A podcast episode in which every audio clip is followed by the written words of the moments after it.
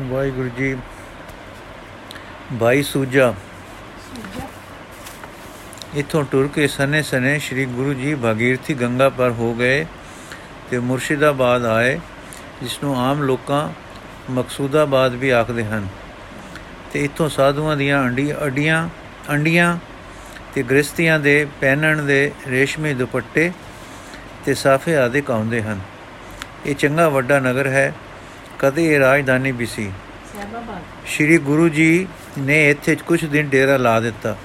ਬਹੁਤ ਲੋਕ ਸਤਸੰਗ ਵਿੱਚ ਲੱਗ ਕੇ ਪਰਮੇਸ਼ਰ ਦੇ ਪਿਆਰ ਰਸਤੇ ਪੈ ਗਏ। ਅਨੇਕਾਂ ਦੇ ਮੰਦ ਕਰਮ ਛੁੱਟ ਗਏ ਤੇ ਅਨੇਕ ਸ਼ੁਭ ਕਰਮੀ ਤੇ ਨਾਮੀ ਹੋ ਗਏ। ਇਹਨਾਂ ਵਿੱਚੋਂ ਸਭ ਤੋਂ ਵਧੇਕ ਨਾਮ ਰੰਗ ਇੱਕ ਜੜੀਏ ਨੂੰ ਚੜਿਆ, ਜਿਸ ਦਾ ਨਾਮ ਸੀ ਸੂਜਾ। ਇਹ ਸੱਜਣ ਆਪਣੀ ਕਿਰਤਕਾਰ ਵਿੱਚ ਰਹਿਣ ਵਾਲਾ ਸੀ, ਮੌਤ ਦਾ ਭੈ ਜਾਣਦਾ ਸੀ ਤੇ ਭਲਾਈ ਦਾ ਖੋਜੀ ਸੀ। ਪਰ ਕਿਸੇ ਥਾਵੇਂ ਇਸ ਨੂੰ ਠੰਡ ਨਹੀਂ ਸੀ ਪ੍ਰਾਪਤ ਹੋਈ। ਜਦ ਸ੍ਰੀ ਗੁਰੂ ਜੀ ਦਾ ਸਤਸੰਗ ਪ੍ਰਾਪਤ ਹੋਇਆ, ਤਾਂ ਇਸ ਦੇ ਮਨ ਨੇ ਟੇਕ ਬੱਦੀ, ਰੋਜ਼ ਦਰਸ਼ਨ ਕਰੇ, ਸਤਸੰਗ ਕਰੇ ਤੇ ਵੱਧ ਤੋਂ ਵੱਧ ਨਾਮ ਵਿੱਚ ਲਿਵਧਾਰੀ ਹੁੰਦਾ ਜਾਵੇ। ਇਥੋਂ ਤਾਈਂ ਕਿ ਇਹ ਪੂਰਨ ਨਾਮ ਪ੍ਰੇਮੀ ਹੋ ਰਸੀਆ ਹੋ ਗਿਆ। ਸ੍ਰੀ ਗੁਰੂ ਜੀ ਦਾ ਪ੍ਰੇਮ ਇਸ ਅੰਦਰ ਐਸਾ ਦੱਸਿਆ ਕਿ ਇਸ ਦਾ ਅੰਦਰ ਕਵਿਤਾ ਵਿੱਚ ਆ ਗਿਆ। ਇਸ ਦੇ ਗੁਰੂ ਉਸਤਤ ਦੇ ਰਚੇ ਛੰਦਾਂ ਵਿੱਚੋਂ ਇੱਕ ਛੰਦ ਮਿਲਦਾ ਹੈ ਜੋ ਇਸ ਪ੍ਰਕਾਰ ਹੈ। ਸਤਗੁਰ ਨਾਨਕ ਪਰਸਿਆ, ਸਭ ਪਾਪ ਵਿਨਾਸੇ, ਨਾਮ ਅਮੋਲਕ ਪਾਇਆ, ਕਾਰਜ ਸਭ ਰਾਸੇ। ਅਗਮ ਨਿਗਮ ਜਿਸ ਗਾਵਤੇ ਵੈ ਸਤਗੁਰ ਏ। ਜਿਨ ਕੀ ਕਿਰਪਾ ਤੇ ਭਇਓ, ਮੈਂ ਮੁਕਤ ਸੰਦੇ। ਕੱਚਾ ਰੰਗ ਉਤਾਰ ਕੇ ਸੁਭ ਰੰਗ ਚੜਾਇਆ। ਸਤਗੁਰ ਨਾਨਕ ਦਇਆ ਤੇ ਅਮਰਾ ਪਦ ਪਾਇਆ। ਇਸ ਨਗਰੀ ਵਿੱਚ ਸਤਨਾਮ ਦਾ ਨਿਸ਼ਾਨ ਸ੍ਰੀ ਗੁਰੂ ਜੀ ਨੇ ਗੜ ਦਿੱਤਾ। ਸੂਜੇ ਭਗਤ ਦੀ ਸੰਗਤ ਤੇ ਔਲਾਦ ਅਜੇ ਉੱਥੇ ਦੱਸੀ ਦੀ ਹੈ। ਭਾਈ ਰਾਮਦਾਸ, ਹੁਣ ਸ੍ਰੀ ਸਤਗੁਰੂ ਜੀ ਅੱਗੇ ਟੁਰ ਪਏ। ਪਹਿਲਾਂ ਦੱਖਣ ਦਾ ਰੁਖ ਲਿਆ, ਤਾਂ ਕ੍ਰਿਸ਼ਨਗੰਜ ਜਾ ਜਾ ਨਿਕਲੇ। ਕੁਝ ਦਿਨ ਸਤਨਾਮ ਦਾ ਸੋਹਲਾ ਸੁਣ ਕੇ ਕਈ ਥਾਈਂ ਫਿਰਦੇ ਉੱਤਰ ਪੂਰਬ ਰੁਖ ਨੂੰ ਹੋ ਪਏ, ਤਾਂ ਆਪ ਸ੍ਰੀ ਰਾਜਗੰਜ ਆ ਆ ਠਹਿਰੇ। ਕੁਝ ਦਿਨ ਇੱਥੇ ਨਾਮ ਦਾ ਪ੍ਰਚਾਰ ਕਰਦੇ ਇਧਰ ਉਧਰ ਫਿਰਦਿਆਂ ਤੇ ਥੋੜਾ ਚਿਰ ਟਿਕਦਿਆਂ ਗੁਜਰ ਗੁਜਰਿਆ ਫਿਰ ਇੱਕ ਥਾਂ ਆਏ ਜਿੱਥੇ ਜਲ ਹੀ ਜਲ ਨਜ਼ਰ ਆਵੇ, ਉਥੋਂ ਕੋਈ ਸਿਰ ਧੁਰ ਪਾਰ ਦੀ ਨਜ਼ਰ ਨਾ ਪਵੇ। ਇੱਥੇ ਆਪ ਜੀ ਵਾਹਿਗੁਰੂ ਜੀ ਦੇ ਰੰਗ ਵਿੱਚ ਮਗਨ ਖੜੇ ਸਨ।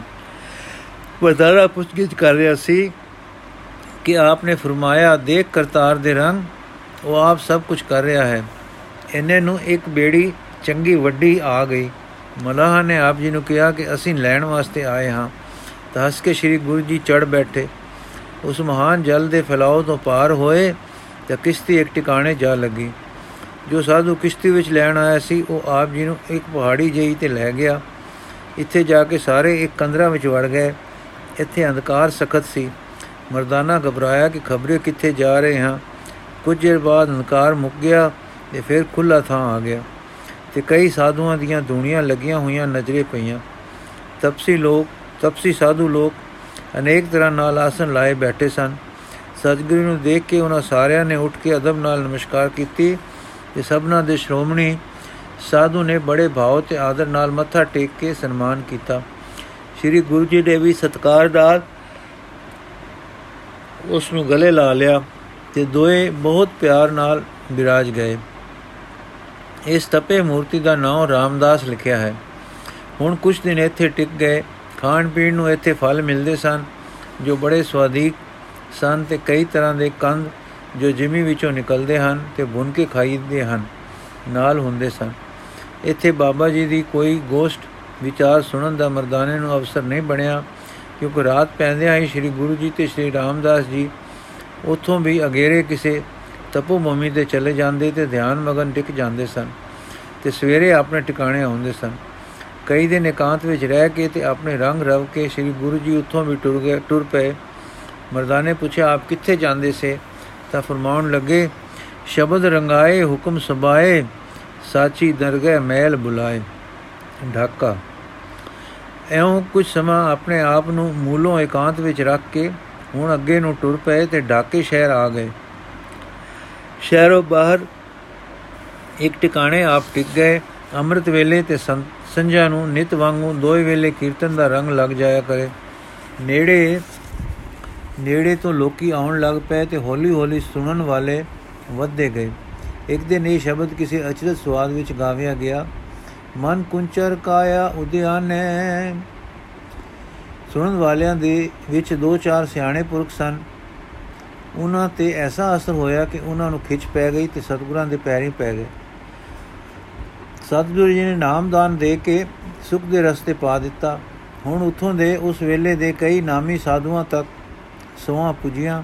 ਦੂਰ ਨੇੜੇ ਦੇ ਸਿੱਧਾਂ ਤਪੀਆਂ ਤੇ ਟਿਕਾਣਿਆਂ ਤੇ ਵੀ ਖਬਰਾਂ ਗਈਆਂ ਕਿ ਕੋਈ ਐਸੀ ਰੱਬੀ ਜੋਤ ਵਾਲਾ ਦਾਤਾ ਡਾਕੇ ਦੇ ਬਾਹਰ ਆ ਬੈਠਾ ਹੈ ਕਿ ਮੋਇਆਂ ਨੂੰ ਜਵਾਲਦਾ ਹੈ ਤੇ ਠੰਡਾ ਪਾਉਂ, ਠੰਡਾ ਪਾਉਂਦਾ ਹੈ। ਇਹ ਖਬਰਾਂ ਸੁਣ ਕੇ ਇੱਕ ਇੱਕ ਕਰਕੇ ਉਹ ਸਾਰੇ ਲੋਕ ਆਉਣ ਲੱਗ ਪਏ। ਸ਼ਹਿਰ ਦੇ ਕਿਰਤੀ ਲੋਕ ਤੇ ਰੱਬੀ ਰਸਤੇ ਤੇ ਹੋਰ ਨਰਕੀ ਲੋਕ ਵੀ ਫੇਰੇ ਪਾਉਣ ਲੱਗ ਪਏ। ਸ੍ਰੀ ਬਾਬਾ ਜੀ ਦੇ ਉਪਦੇਸ਼ ਤੇ ਕੀਰਤਨ ਦਾ ਉਹ ਅਸਰ ਹੋਇਆ ਕਿ ਤਪੀ ਤੇ ਸਾਧੂ ਲੋਕ ਸਭ ਬਾਬੇ ਦੇ ਪ੍ਰੇਮੀ ਹੋ ਗਏ। ਸਭ ਤੋਂ ਵਧੇਕ ਜੋ ਗੁਰੂ ਪ੍ਰੇਮੀ ਹੋ ਗਿਆ, ਉਹ ਨੱਥੇ ਸ਼ਾਹ ਨਾਮੇ ਫਕੀਰ ਸੀ ਜਿਸ ਨੇ ਨਾਮਦਾਨ ਲੈ ਕੇ ਆਪਣੀ ਕਲਿਆਣ ਕੀਤੀ। ਫਿਰ ਆਪ ਪਾਸ ਲੂਣਿਆ, ਲੂਣੀਆਂ ਨਾਮੇ ਸਿੱਧ ਆਇਆ। ਇਹ ਹਠ ਯੋਗੀ ਸੀ। ਸਤਿਗੁਰੂ ਜੀ ਨੇ ਇਸ ਨੂੰ ਨਾਮ ਵਿੱਚ ਲਾ ਕੇ ਕੀਤੀ ਤਪੱਸਿਆ ਨੂੰ ਫਲਵਾਨ ਕਰ ਦਿੱਤਾ।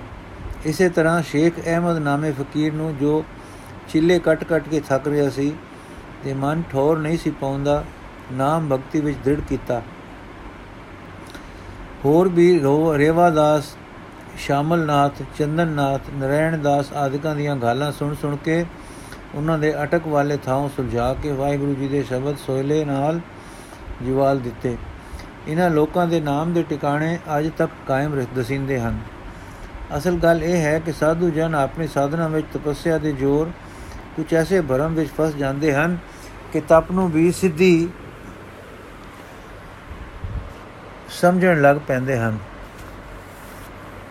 ਤਪ ਨੂੰ ਹੀ ਸਿੱਧੀ ਸਮਝਣ ਲੱਗ ਪੈਂਦੇ ਹਨ। ਤਪ ਨੇ ਤਾਂ ਮਨ ਨੂੰ ਵਿਚਾਰਾਂ ਤੋਂ ਛੁਡਾ ਕੇ ਵਿਰਾਗ ਵਿੱਚ ਲਿਆਉਣਾ ਸੀ। ਆਪਣੇ ਵਿੱਚ ਤਪ ਨੇ ਰੱਖ ਕੇ ਸਿੱਧੀ ਦੇ ਦਰ ਕਦੋਂ ਪਹੁੰਚਾਣਾ ਹੋਇਆ? ਇਸੇ ਤਰ੍ਹਾਂ ਕਈ ਕਰਾਮਾਤਾਂ ਦੀ ਪ੍ਰਾਪਤੀ ਤੇ ਜੋਧਨਾ ਵਿੱਚ ਲੱਗੇ ਮਿਹਨਤਾਂ ਕਰਦੇ ਰਹਿੰਦੇ ਹਨ ਤੇ ਕਈ ਇਥੋਂ ਤਿਲਕ ਕੇ ਤਾਂਤਰੀ ਹੋ ਜਾਂਦੇ ਹਨ।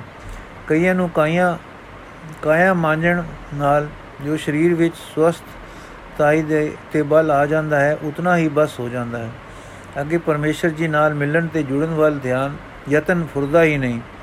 ਇਸ ਤਰ੍ਹਾਂ ਦੇ ਤਪੀਆਂ ਤੇ ਗਾਲੀਆਂ ਨੂੰ ਗੁਰੂ ਬਾਬੇ ਨੇ ਰਾਹੇ ਪਾਇਆ ਤੇ ਢਾਕੇ ਵਿੱਚ ਸਤਸੰਗ ਦੀ ਨਹੀਂ ਲਾ ਦਿੱਤੀ। ਸੂਚਨਾ ਇਸ ਤੋਂ ਅੱਗੇ ਫਿਰਦੇ ਟੁਰਦੇ ਸਤਿਗੁਰੂ ਜੀ ਇੱਕ ਟਿਕਾਣੇ ਜਾ ਨਿਕਲੇ ਜਿਸ ਦਾ ਕੁਝ ਹਾਲ ਅਗਲੇ ਪ੍ਰਸੰਗ ਵਿੱਚ ਹੈ। ਨੂਰ ਸ਼ਾਹ ਨਿਸਤਾਰਾ। ਪਹਿਲਾ ਮਨੋਵਾਦ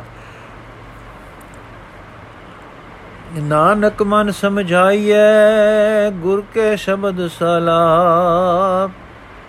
ਮਰਦਾਨਾ, ਆਪਣੇ ਮਨ ਨਾਲ ਸਮਝ ਨਹੀਂ ਆਉਂਦੀ ਮੈਨੂੰ, ਕਿਉਂ ਆਖਦੇ ਸਨ ਕਿ ਇਸ ਨਗਰ ਜਾ ਜਾ, ਸਾਡੇ ਪਾਸ ਹੀ ਰੋ ਜਦੋਂ ਡਾਕਿਓ ਟੁਰਨ ਲੱਗੇ ਤਾਂ ਮੈਂ ਕਿਹਾ ਸੀ ਕਿ ਇਹ ਥਾਂ ਬੜਾ ਚੰਗਾ ਹੈ। ਵੇਲੋ ਸਿਰ ਸਵਿੰਦਾ ਹੈ, ਵੇਲੇ ਸਿਰ ਅਨ ਮਿਲਦਾ ਹੈ। ਕੁਝ ਸਮਾਂ ਇੱਥੇ ਹੀ ਹੋਰ ਕਟੀਏ ਤਾਂ ਆਖਦੇ ਸਨ, ਨਹੀਂ, ਬੜਾ ਜ਼ਰੂਰੀ ਕੰਮ ਹੈ। ਇੱਕ ਵਾਰੀ ਉਪਦਰ ਮੇਟਣਾ ਹੈ। ਜ਼ਰੂਰੀ ਚੱਲਣਾ ਹੈ, ਛੇਤੀ ਚੱਲਣਾ ਹੈ। ਤਦੋਂ ਇੱਕ ਨਹੀਂ ਸਨ ਮੰਨਦੇ। ਸ਼ਹਿਰ ਵਿੱਚ ਸਿੱਖੀ ਪਰਿਵਾਰ ਟੁਰ ਪਿਆ ਸੀ। ਅਨੇਕਾਂ ਮਾਇਆ ਪੂਜ ਵਾਹਿਗੁਰੂ ਜੀ ਦੇ ਪ੍ਰੇਮੀ ਹੋ ਗਏ ਸਨ। ਸਾਰੇ ਆਦਰ ਕਰਦੇ ਸਨ। ਅਰ ਟੁਰਨ ਦੇ ਨਾਂ ਤੇ 8-8 ਹੰਝੂ ਰੋਂਦੇ ਸਨ। ਪਰ ਤੂੰ ਹਟ ਕਰਕੇ ਤੁਰ ਵੀ, ਤੁਰੀ ਆਏ ਤੇ ਇੱਥੇ ਕਹਿੰਦੇ, ਇਹ ਕਹਿੰਦੇ ਟੁਰ ਆਏ ਕਿ ਉਪਦੇਸ਼ ਉਪਦਰ ਮੇਟਣਾ ਹੈ, ਕੱਲ ਹੀ ਹੈ। ਇੱਥੇ ਆਏ ਤਾਂ ਤਰੇ ਦਿਨ ਉਜਾੜ ਵਿੱਚ ਹੀ ਬੈਠ ਬੈਠ ਰਹੇ। ਨਾ ਰੋਟੀ, ਨਾ ਪਾਣੀ। ਆਪ ਤਾਂ ਸਮਰੱਥ ਹਨ, ਪਰ ਮੈਂ ਕੀ ਕਰਾਂ? ਮੈਨੂੰ ਤਾਂ ਇੱਕ, ਮੈਨੂੰ ਤਾਂ ਇੱਕ, ਇਹ ਇੱਕ ਭੁੱਖ ਦਾ ਦੁੱਖ। ਦੂਜੇ ਮੇਰੇ ਸੁਭਾਅ ਘਬਰਾ ਘਬਰਾ ਵਾਲਾ। ਮੈਂ ਨਿਕਟਵਰਤੀ ਕਿਰਪਾ ਦਾ ਪਾਤਰ। ਮੈਂ ਜਾਣਦਾ ਹਾਂ, ਜੋ ਤਿਲਾਈ ਹਨ, ਪਰ ਘਬਰਾ ਘਬਰਾ ਜਾਂਦਾ ਹਾਂ। ਸੰਸੇ ਕਰ ਬੈਠਦਾ ਹਾਂ, ਭੁੱਖਾ ਹੋ ਕੇ ਵਿਥਾ, ਛਿੱਥਾ ਵੀ ਹੋ ਜਾ, ਹੋ ਪੈਂਦਾ ਹਾਂ। ਮੈਂ ਕਦਰ ਨਹੀਂ ਪਾਉਂਦਾ ਪਾਉਂਦਾ ਹਾਂ ਤਾਂ ਭੁੱਲ ਭੁੱਲ ਜਾਂਦਾ ਹਾਂ। ਨਿਕਟ ਰਹਿ ਕੇ ਸੰਸਿਆਂ ਵਿੱਚ ਜਾਣਾ ਮੈਨੂੰ ਭੁੱਖ ਨਾਲੋਂ ਵੀ ਵੱਡਾ ਦੁੱਖ ਹੈ। ਪਟਨੇ ਵਿੱਚ ਸਾਰਸ ਰਾਏ ਦਾ ਮੇਲਾ ਕਰਾ ਕੇ ਮੈਨੂੰ ਦਿਖਾ ਵੀ ਦਿੱਤਾ ਸਾਨੇ ਕਿ ਕਦਰ ਨਾ ਪਾ ਕੇ, ਪਛਾਣ ਨਾ ਕਰਕੇ, ਮੁੱਲ ਨਾ ਪਾ ਕੇ ਜਗਤ ਕੀ ਕੋ ਦੁਖੀ ਹੈ। ਮੈਂ ਤਦੋਂ ਸੋ ਵੀ ਖਾਦੀ ਸੀ ਕਿ ਫੇਰ ਕਦੇ ਸੰਸਾ ਨਹੀਂ ਕਰਨਾ। ਨਿਰੰਕਾਰ ਦੀ ਜੋਤ ਸਮਝ ਕੇ ਸਦਾ ਰਜਾ ਵਿੱਚ ਟੁਰਾਂਗਾ ਪਰ ਹਾਏ ਮੇਰਾ ਕੱਚਾ ਪੀਤਾ ਸੀਰ, ਮੈਂ ਫੇਰ ਭੌਂਤਲ ਭੌਂਤਲ ਜਾਂਦਾ ਹਾਂ। ਹੁਣ ਤੈ ਦਿਨਾਂ ਦੀ ਭੁੱਖ ਨੇ ਮਾਰ ਮੁਕਾਇਆ। ਮੈਂ ਕੀ ਕਰਾਂ? ਕਿਵੇਂ ਹੈ ਪਰਮੇਸ਼ਰ ਜੀ, ਮੈਂ ਵੀ ਭੁੱਖ ਤਿਖ ਜਿੱਤ ਲਵਾਂ। ਫੇਰ ਤਾਂ ਖਬਰੇ ਮੈਂ ਰਜਾਂ ਤੇ ਟੁਰ ਪਵਾਂ ਤੇ ਕਦੇ ਨਾ ਘਬਰਾਵਾਂ। ਕਦੇ ਫਰਮਾਇਆ, ਸਾਨੇ, ਮਰਦਾਨਿਆ, ਮਰ ਜਾਣਿਆ, ਤੂੰ ਕੱਲ ਕੀ ਸ਼ਬਦ ਗਾਵਿਆ ਸੀ ਚੇਤੇ ਕਰ। ਦਾਦਰ, ਤੂੰ ਕਬੇ ਨ ਜਾਣਸ ਰੇ ਬਖਸ਼ ਸਿਵਾਲ, ਬਸਸ ਨਿਰਮਲ, ਜਲ ਅੰਮ੍ਰਿਤ ਨ ਲਖਸ ਰੇ। ਬਸ ਇਹ ਸ਼ਬਦ ਮੇਰੇ ਤੇ ਹੀ ਘਟਦਾ ਹੈ। ਨਿਰਮਲ ਜਲ ਵਿੱਚ ਵਸ ਕੇ ਮੈਂ ਡੱਡੂ ਵਾਂਗੂ ਰੋਟੀ ਪਾਣੀ, ਸੁਖ, ਆਰਾਮ, ਮਾਇਆ, ਸਿਵਾ, ਸਿਵਾਲ ਦੇ ਹੀ ਮਗਰੇ ਰਹਿੰਦਾ ਹਾਂ। ਜੋਤ ਵਿੱਚ ਪਤੰਗਾ ਹੋ ਕੇ ਨਹੀਂ ਮਰ ਮੁਕਦਾ। ਪਰ ਮੈਂ ਕੀ ਕਰਾਂ? ਇਹ ਕਰਤਾਰ, ਤੇਰੀ ਮਾਇਆ ਡਾਢੀ, ਜਿਸ ਦਾ ਭੁੱਖ ਨਾਲ ਸੰਗ ਹੀ ਮਿਲ ਜਾਵੇ, ਉਹ ਕੀਰਤਨ ਕੀ ਕਰੇ? ਨਹੀਂ, ਪਰ ਕਿਉਂ? ਉਹ ਪਰਵਾਨਾ ਹੋ ਕੇ ਸ਼ਮਾ ਤੇ ਸ਼ਹੀਦ ਹੋ ਜਾਏ। ਦੇਖ ਮਰਦਾਨਿਆ, ਤੇਰੀ ਮਾਂ ਦੇ ਪੰਜ ਪੁੱਤਰ ਹੋ ਕੇ ਮਰ ਗਏ। ਤੂੰ ਜੰਮਿਆ ਤਾਂ ਉਸ ਜਾਤਾ ਸੀ ਕਿ ਇਹ ਵੀ ਮਰ ਜਾਏਗਾ। ਐਵੇਂ ਮੇਰੀ ਕੁੱਖ ਸਤਾਉਣ ਕੋਈ ਵੈਰੀ ਆਇਆ ਹੈ, ਮੋਹ ਦਾ ਚਿਮਟਾ ਲਾ ਕੇ ਭੱਜ ਜਾਵੇਗਾ। ਉਹਨ ਤੇਰਾ ਨਾਮ ਹੀ ਮਰ ਜਾਣਾ ਰੱਖ ਦਿੱਤਾ। ਜੇ ਕੋਈ ਆਖੇ ਨਹੀਂ ਹਾਏ ਹਾਏ, ਬੈੜੀ ਸੁਖੀ ਸ਼ਾਂਦੀ ਪੁੱਤਰ ਦਾ ਨਾਂ ਕੀ ਰੱਖਿਆ ਹੀ ਤਾਂ ਉਹ ਆਖੇ, ਮੇਰੇ ਭਾਗੀ ਪੁੱਤਰ ਨਹੀਂ, ਇਹ ਮੇਰੇ ਘਰ ਛਲਾਵੇ ਆਉਂਦੇ ਹਨ। ਮੈਂ ਇਹਨਾਂ ਦੇ ਜਿਉਣ ਦੀ ਆਸ ਹੀ ਲਾ ਛੱਡੀ ਹੈ। ਮਰ ਜਾਣਾ ਨਾ ਰੱਖ ਦਿੱਤਾ ਹੈ। ਮਰੂ ਤਾਂ ਮੈਂ ਰੋਉਂ ਤਾਂ ਨਾ। ਆਖੂ, ਉਹ ਜਾਣੇ ਮਰ ਗਿਆ, ਮਰ ਜਾਣਾ ਸੀ। ਮਰ ਗਿਆ ਤੇ ਮਰ ਗਿਆ ਸਹੀ। ਐਸੇ ਬੇਲੋੜੇ ਨਾਮ ਵਾਲੇ ਮਰ ਜਾਣਿਆ, ਜਦੋਂ ਤੂੰ ਗੁਰੂ ਨਾਨਕ ਨਾਲ ਖੇਡਿਓ ਤੇ ਗਾਵਿਓ ਤਾਂ ਉਸ ਇਲਾਹੀ ਦਾਤੇ ਨੇ ਤੇਰਾ ਗਿਰਣਾ ਵਾਲਾ ਨਾਮ ਬਦਲ ਕੇ ਮਰਦਾਂ ਦੇ ਮਰਦਾਨ ਵਾਲਾ ਮਰਦਾਨਾ ਨਾਮ ਰੱਖਿਆ। ਮੇਰੀ ਮਾਂ ਨੂੰ ਆਖਿਆ, ਸੁੰਗੀਏ, ਸੂਰੀ, ਸੁੰਗੀਏ, ਤੇਰੇ ਮਰ ਜਾਣੇ ਨੂੰ ਅਸਾਂ ਮਰਦਾਂ ਦੇ ਮਰਦਾਨ ਵਿੱਚ ਜਿਉਣ ਵਾਲਾ ਮਰਦਾਨਾ ਨਾਮ ਬਖਸ਼ਿਆ ਹੈ। ਇਹ ਤੇਰੇ ਮਰ ਜਾਣੇ ਨੂੰ ਅਸਾਂ ਮਰਦਾਂ ਦੇ ਮਰਦਾਨ ਵਿੱਚ ਜਿਉਣ ਵਾਲਾ ਮਰਦਾਨਾ ਨਾਮ ਬਖਸ਼ਿਆ ਹੈ। ਇਹ ਤੇਰੇ ਭਾਗੀ ਨਹੀਂ ਜੀਏਗਾ ਪਰ ਸਾਧ ਸੰਗਤ ਦੇ ਭਾਗੀ ਜੀਏਗਾ। ਜਿਨ੍ਹਾਂ ਨੇ ਇਸ ਤੋਂ ਰੱਬ ਦਾ ਜਸ ਸੁਣ ਕੇ ਜਿਉਣਾ ਹੈ, ਇਹ ਜੀਏਗਾ ਤੇ ਜੀ ਦਾਨ ਦੀ ਗੱਡ ਦਾ ਇੱਕ ਪਿੰਜ ਬਣੇਗਾ। ਸੋ ਮਰ ਜਾਣਿਆ, ਜਿਸ ਤੈਨੂੰ ਮੋਏ ਨੂੰ ਜਿਵਾਇਆ ਜੀ ਦਾਨ ਦੇ ਕੇ ਜਿਵਾਇਆ, ਜਿਨ ਮਰਦਾਨਾ ਕੀਤਾ, ਉਸ ਉੱਤੇ ਕਿਉਂ ਨਹੀਂ ਮਰ ਮਿਟਦਾ? ਜਿਸ ਬਿਨ ਤੂੰ ਖਿੰ ਰਹਿ ਵੀ ਨਹੀਂ ਸਕਦਾ ਜਿਸ ਵਿੱਚ ਤੂੰ ਨਿਰੰਕਾਰ ਵੇਖਦਾ ਹੈ, ਕਿਉਂ ਨਹੀਂ ਉਹਦੇ ਸ਼ਬਦ ਉੱਤੇ ਸ਼ਹੀਦ ਹੋ ਜਾਂਦਾ? ਹਾਂ, ਕਾਲਜਾ ਗਿਆ, ਕਿਸ ਬੂਹੇ ਅਨ ਮੰਗਾ? ਜੇ ਸਬਰ ਕਰ ਬੈਠਾ ਰਹਿੰਦਾ, ਤਾਂ ਉੱਥੋਂ ਖਬਰੇ ਰੱਬੀ ਤੋਸ਼ਾ ਆਉਂਦਾ, ਅਰਸੋਂ ਥਾਲ ਉਤਰਦੇ। ਹੁਣ ਮੈਂ ਅਨ ਲਈ ਦਵਾਰ ਦਵਾਰ ਫਿਰ ਰਿਹਾ ਹਾਂ। ਅਜਬ ਸ਼ਹਿਰ ਹੈ, ਯਾ ਅੱਲਾ ਨਡੀਆਂ ਹੀ ਨਡੀਆਂ। ਖੇਤ ਵਿੱਚ ਤਾਂ ਤੇ ਹਿੱਠ ਹੱਠਾਂ ਉੱਪਰ ਤਾਂ ਘੂਰ ਘੂਰ ਵੇਂਦੀਆਂ ਹਨ। ਕੋਈ ਮਰ ਜਾਣੀ ਸੜੇ ਮੂੰਹ ਨਹੀਂ ਆਖਦੀ, ਬਾਈ ਮੁਸਾਫਰ ਰੋਟੀ ਖਾ ਲੈ। ਤੱਕਦੀਆਂ ਹਨ ਤੱਕਦੀਆਂ ਹਨ, ਕਿਤੇ ਕੋਈ ਭਈਏ ਪਿੱਟੀ ਨਜ਼ਰ ਨਾ ਲਾ ਦੇਵੇ। ਪਰ ਮੈਨੂੰ ਕਹੀ ਨਜ਼ਰ, ਮੇਰੇ ਸਿਰ ਤੇ ਨਜ਼ਰਾਂ ਦਾ, ਮੇਰਾਂ ਦਾ ਸਾਈਂ ਬੈਠਾ ਹੈ। ਹੈ, ਆ ਕੀ ਆਇਆ ਹੈ, ਸਾਰਾ ਬਾਜ਼ਾਰ ਚੁੱਪ ਚਾਂ ਹੈ। ਇਹ ਮੰਦਰ ਕੈਸਾ ਹੈ, ਸਭ ਦਰਵਾਜ਼ੇ ਬੰਦ। ਇਹ ਸ਼ੇਰ ਦੀ ਮੂਰਤ ਕਿੰਨੀ ਡਰਾਵਣੀ, ਅੱਗੇ ਖੜੀ ਕੀਤੀ ਹੈ। ਉਹ ਸੱਚਮੁੱਚ ਦੀ ਸ਼ੇਰਾਂ ਦੀ ਜੋੜੀ ਖੜੀ ਹੈ। ਕਿ ਬੁੱਤ ਹਨ। ਕਾਲਾ ਨੀਲਾ ਰਲਾ ਕੇ ਕਿਹਾ, ਰੰਗ ਘਰ ਨੂੰ ਕੀਤਾ ਹੈ। ਉਹ ਉੱਪਰ ਖਿੜਕੀ ਵਿੱਚੋਂ ਕਿਸੇ ਨੇ ਝਾਕਿਆ ਹੈ। ਕੋਈ ਬੁਲਾ ਕੇ ਆਖਣ ਲੱਗੀ ਹੈ, ਲੈ ਵੀਰਾ, ਰੋਟੀ ਖੜੋ ਗਿਆ। ਹੈ? ਕੋਈ ਨਹੀਂ, ਬੋਲਿਆ। ਕਿੰਨੇ ਕਿਨੇ ਨਹੀਂ ਕਿਹਾ ਕੁਝ ਖਾ ਲੈ? ਚੰਗਾ, ਚਲੋ ਅੱਗੇ, ਪਰ ਕਦਮ ਨਹੀਂ ਹਿਲਦੇ। ਇਹ ਕੀ ਹੋ ਰਿਹਾ ਹੈ? ਮੇਰੇ ਵਿੱਚ ਆਨੰਦ ਦੇ ਟੋਟੇ ਕਰਕੇ ਤਾਣ ਨਹੀਂ ਰਿਹਾ ਭਾਵੇਂ। ਨਹੀਂ ਟੁਰਨ ਦਾ ਤਾਣ ਤਾਂ ਅਜੇ ਹੈ। ਪਰ ਫਿਰ ਕਦਮ ਕਿਉਂ ਭਾਰੇ ਹੁੰਦੇ ਜਾਂਦੇ ਹਨ? ਮਰਦਾਨਾ ਤਕੜਾ ਹੋ, ਤੈਨੂੰ ਗੁਰੂ ਬਾਬੇ ਨੇ ਆਖਿਆ ਸੀ ਥੋੜਾ ਚਿਰ ਠਹਿਰ, ਸ਼ਹਿਰ ਅਜੇ ਨਾ ਜਾ, ਪਰ ਜਦ ਮੈਂ ਹਟ ਕੀਤਾ ਤਾਂ ਬੋਲੇ, ਸੰਭਲ ਕੇ ਆਪਾ ਸੰਭਾਲ ਕੇ ਜਾਵੀਂ, ਜਲਾਲ ਵਿੱਚ ਰਹੀਂ। ਤੂੰ ਕੋਮਲ ਹੈ, ਸੁਖਮ ਗੁਣ ਦਾ ਕਾਰੀਗਰ ਹੈ, ਚਿੱਤ ਵਿੱਚ ਇੱਕ ਐਸੀ ਨਰਮੀ ਰੱਖਦਾ ਹੈ ਕਿ ਜੋ ਸੱਟ ਖਾ ਬੈਠਦੀ ਹੈ। ਜੇ ਚਲਿਆ ਹੈ ਤਾਂ ਜਲਾਲ ਵਿੱਚ ਰਹੀਂ, ਹੁਣ ਲੋ ਵੇਖੋ ਮੇਰਾ ਜਲਾਲ, ਕਦਮ ਹੀ ਨਹੀਂ ਉੱਠਦਾ।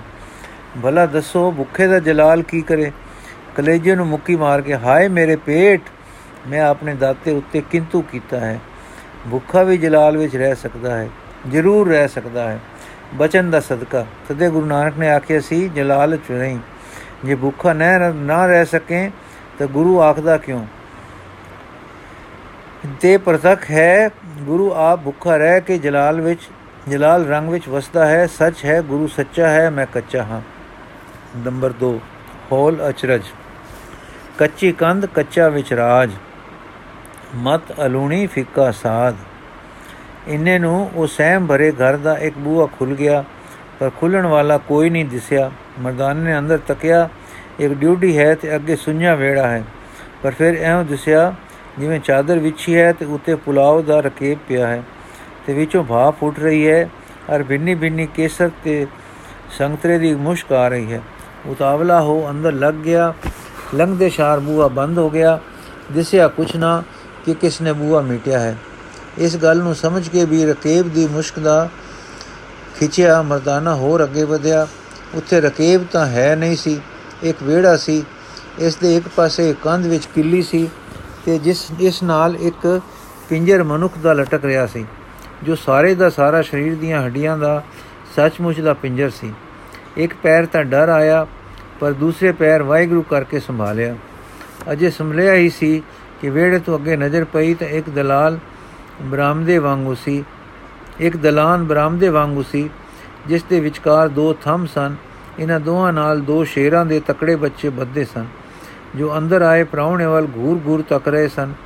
ਹੁਣ ਫਿਰ ਸ਼ੈਮ ਦਾ ਲਹਿਰਾ ਵੱਜਾ, ਪਰ ਸੈਮ ਖਾ ਰਹੀ ਤੇ ਹੌਲ ਵਿੱਚ ਜਾ ਰਹੀ ਅਕਲ ਨੇ ਨਜ਼ਰ ਨੂੰ ਫੁਰਤੀ ਨਾਲ ਇਹ ਵੇਖਣ ਵੱਲ ਆਇਆ।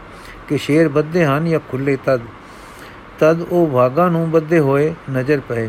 ਪਰ ਪੈਰ ਕੁਝ ਹੌਸਲਾ ਖਾ ਕੇ ਵੀ ਉੱਥੇ ਠਿਠੰਬਰ ਗਏ, ਜਿੱਥੇ ਕਿ ਮਰਦਾਨਾ ਹੁਣ ਖੜੋ ਗਿਆ ਸੀ।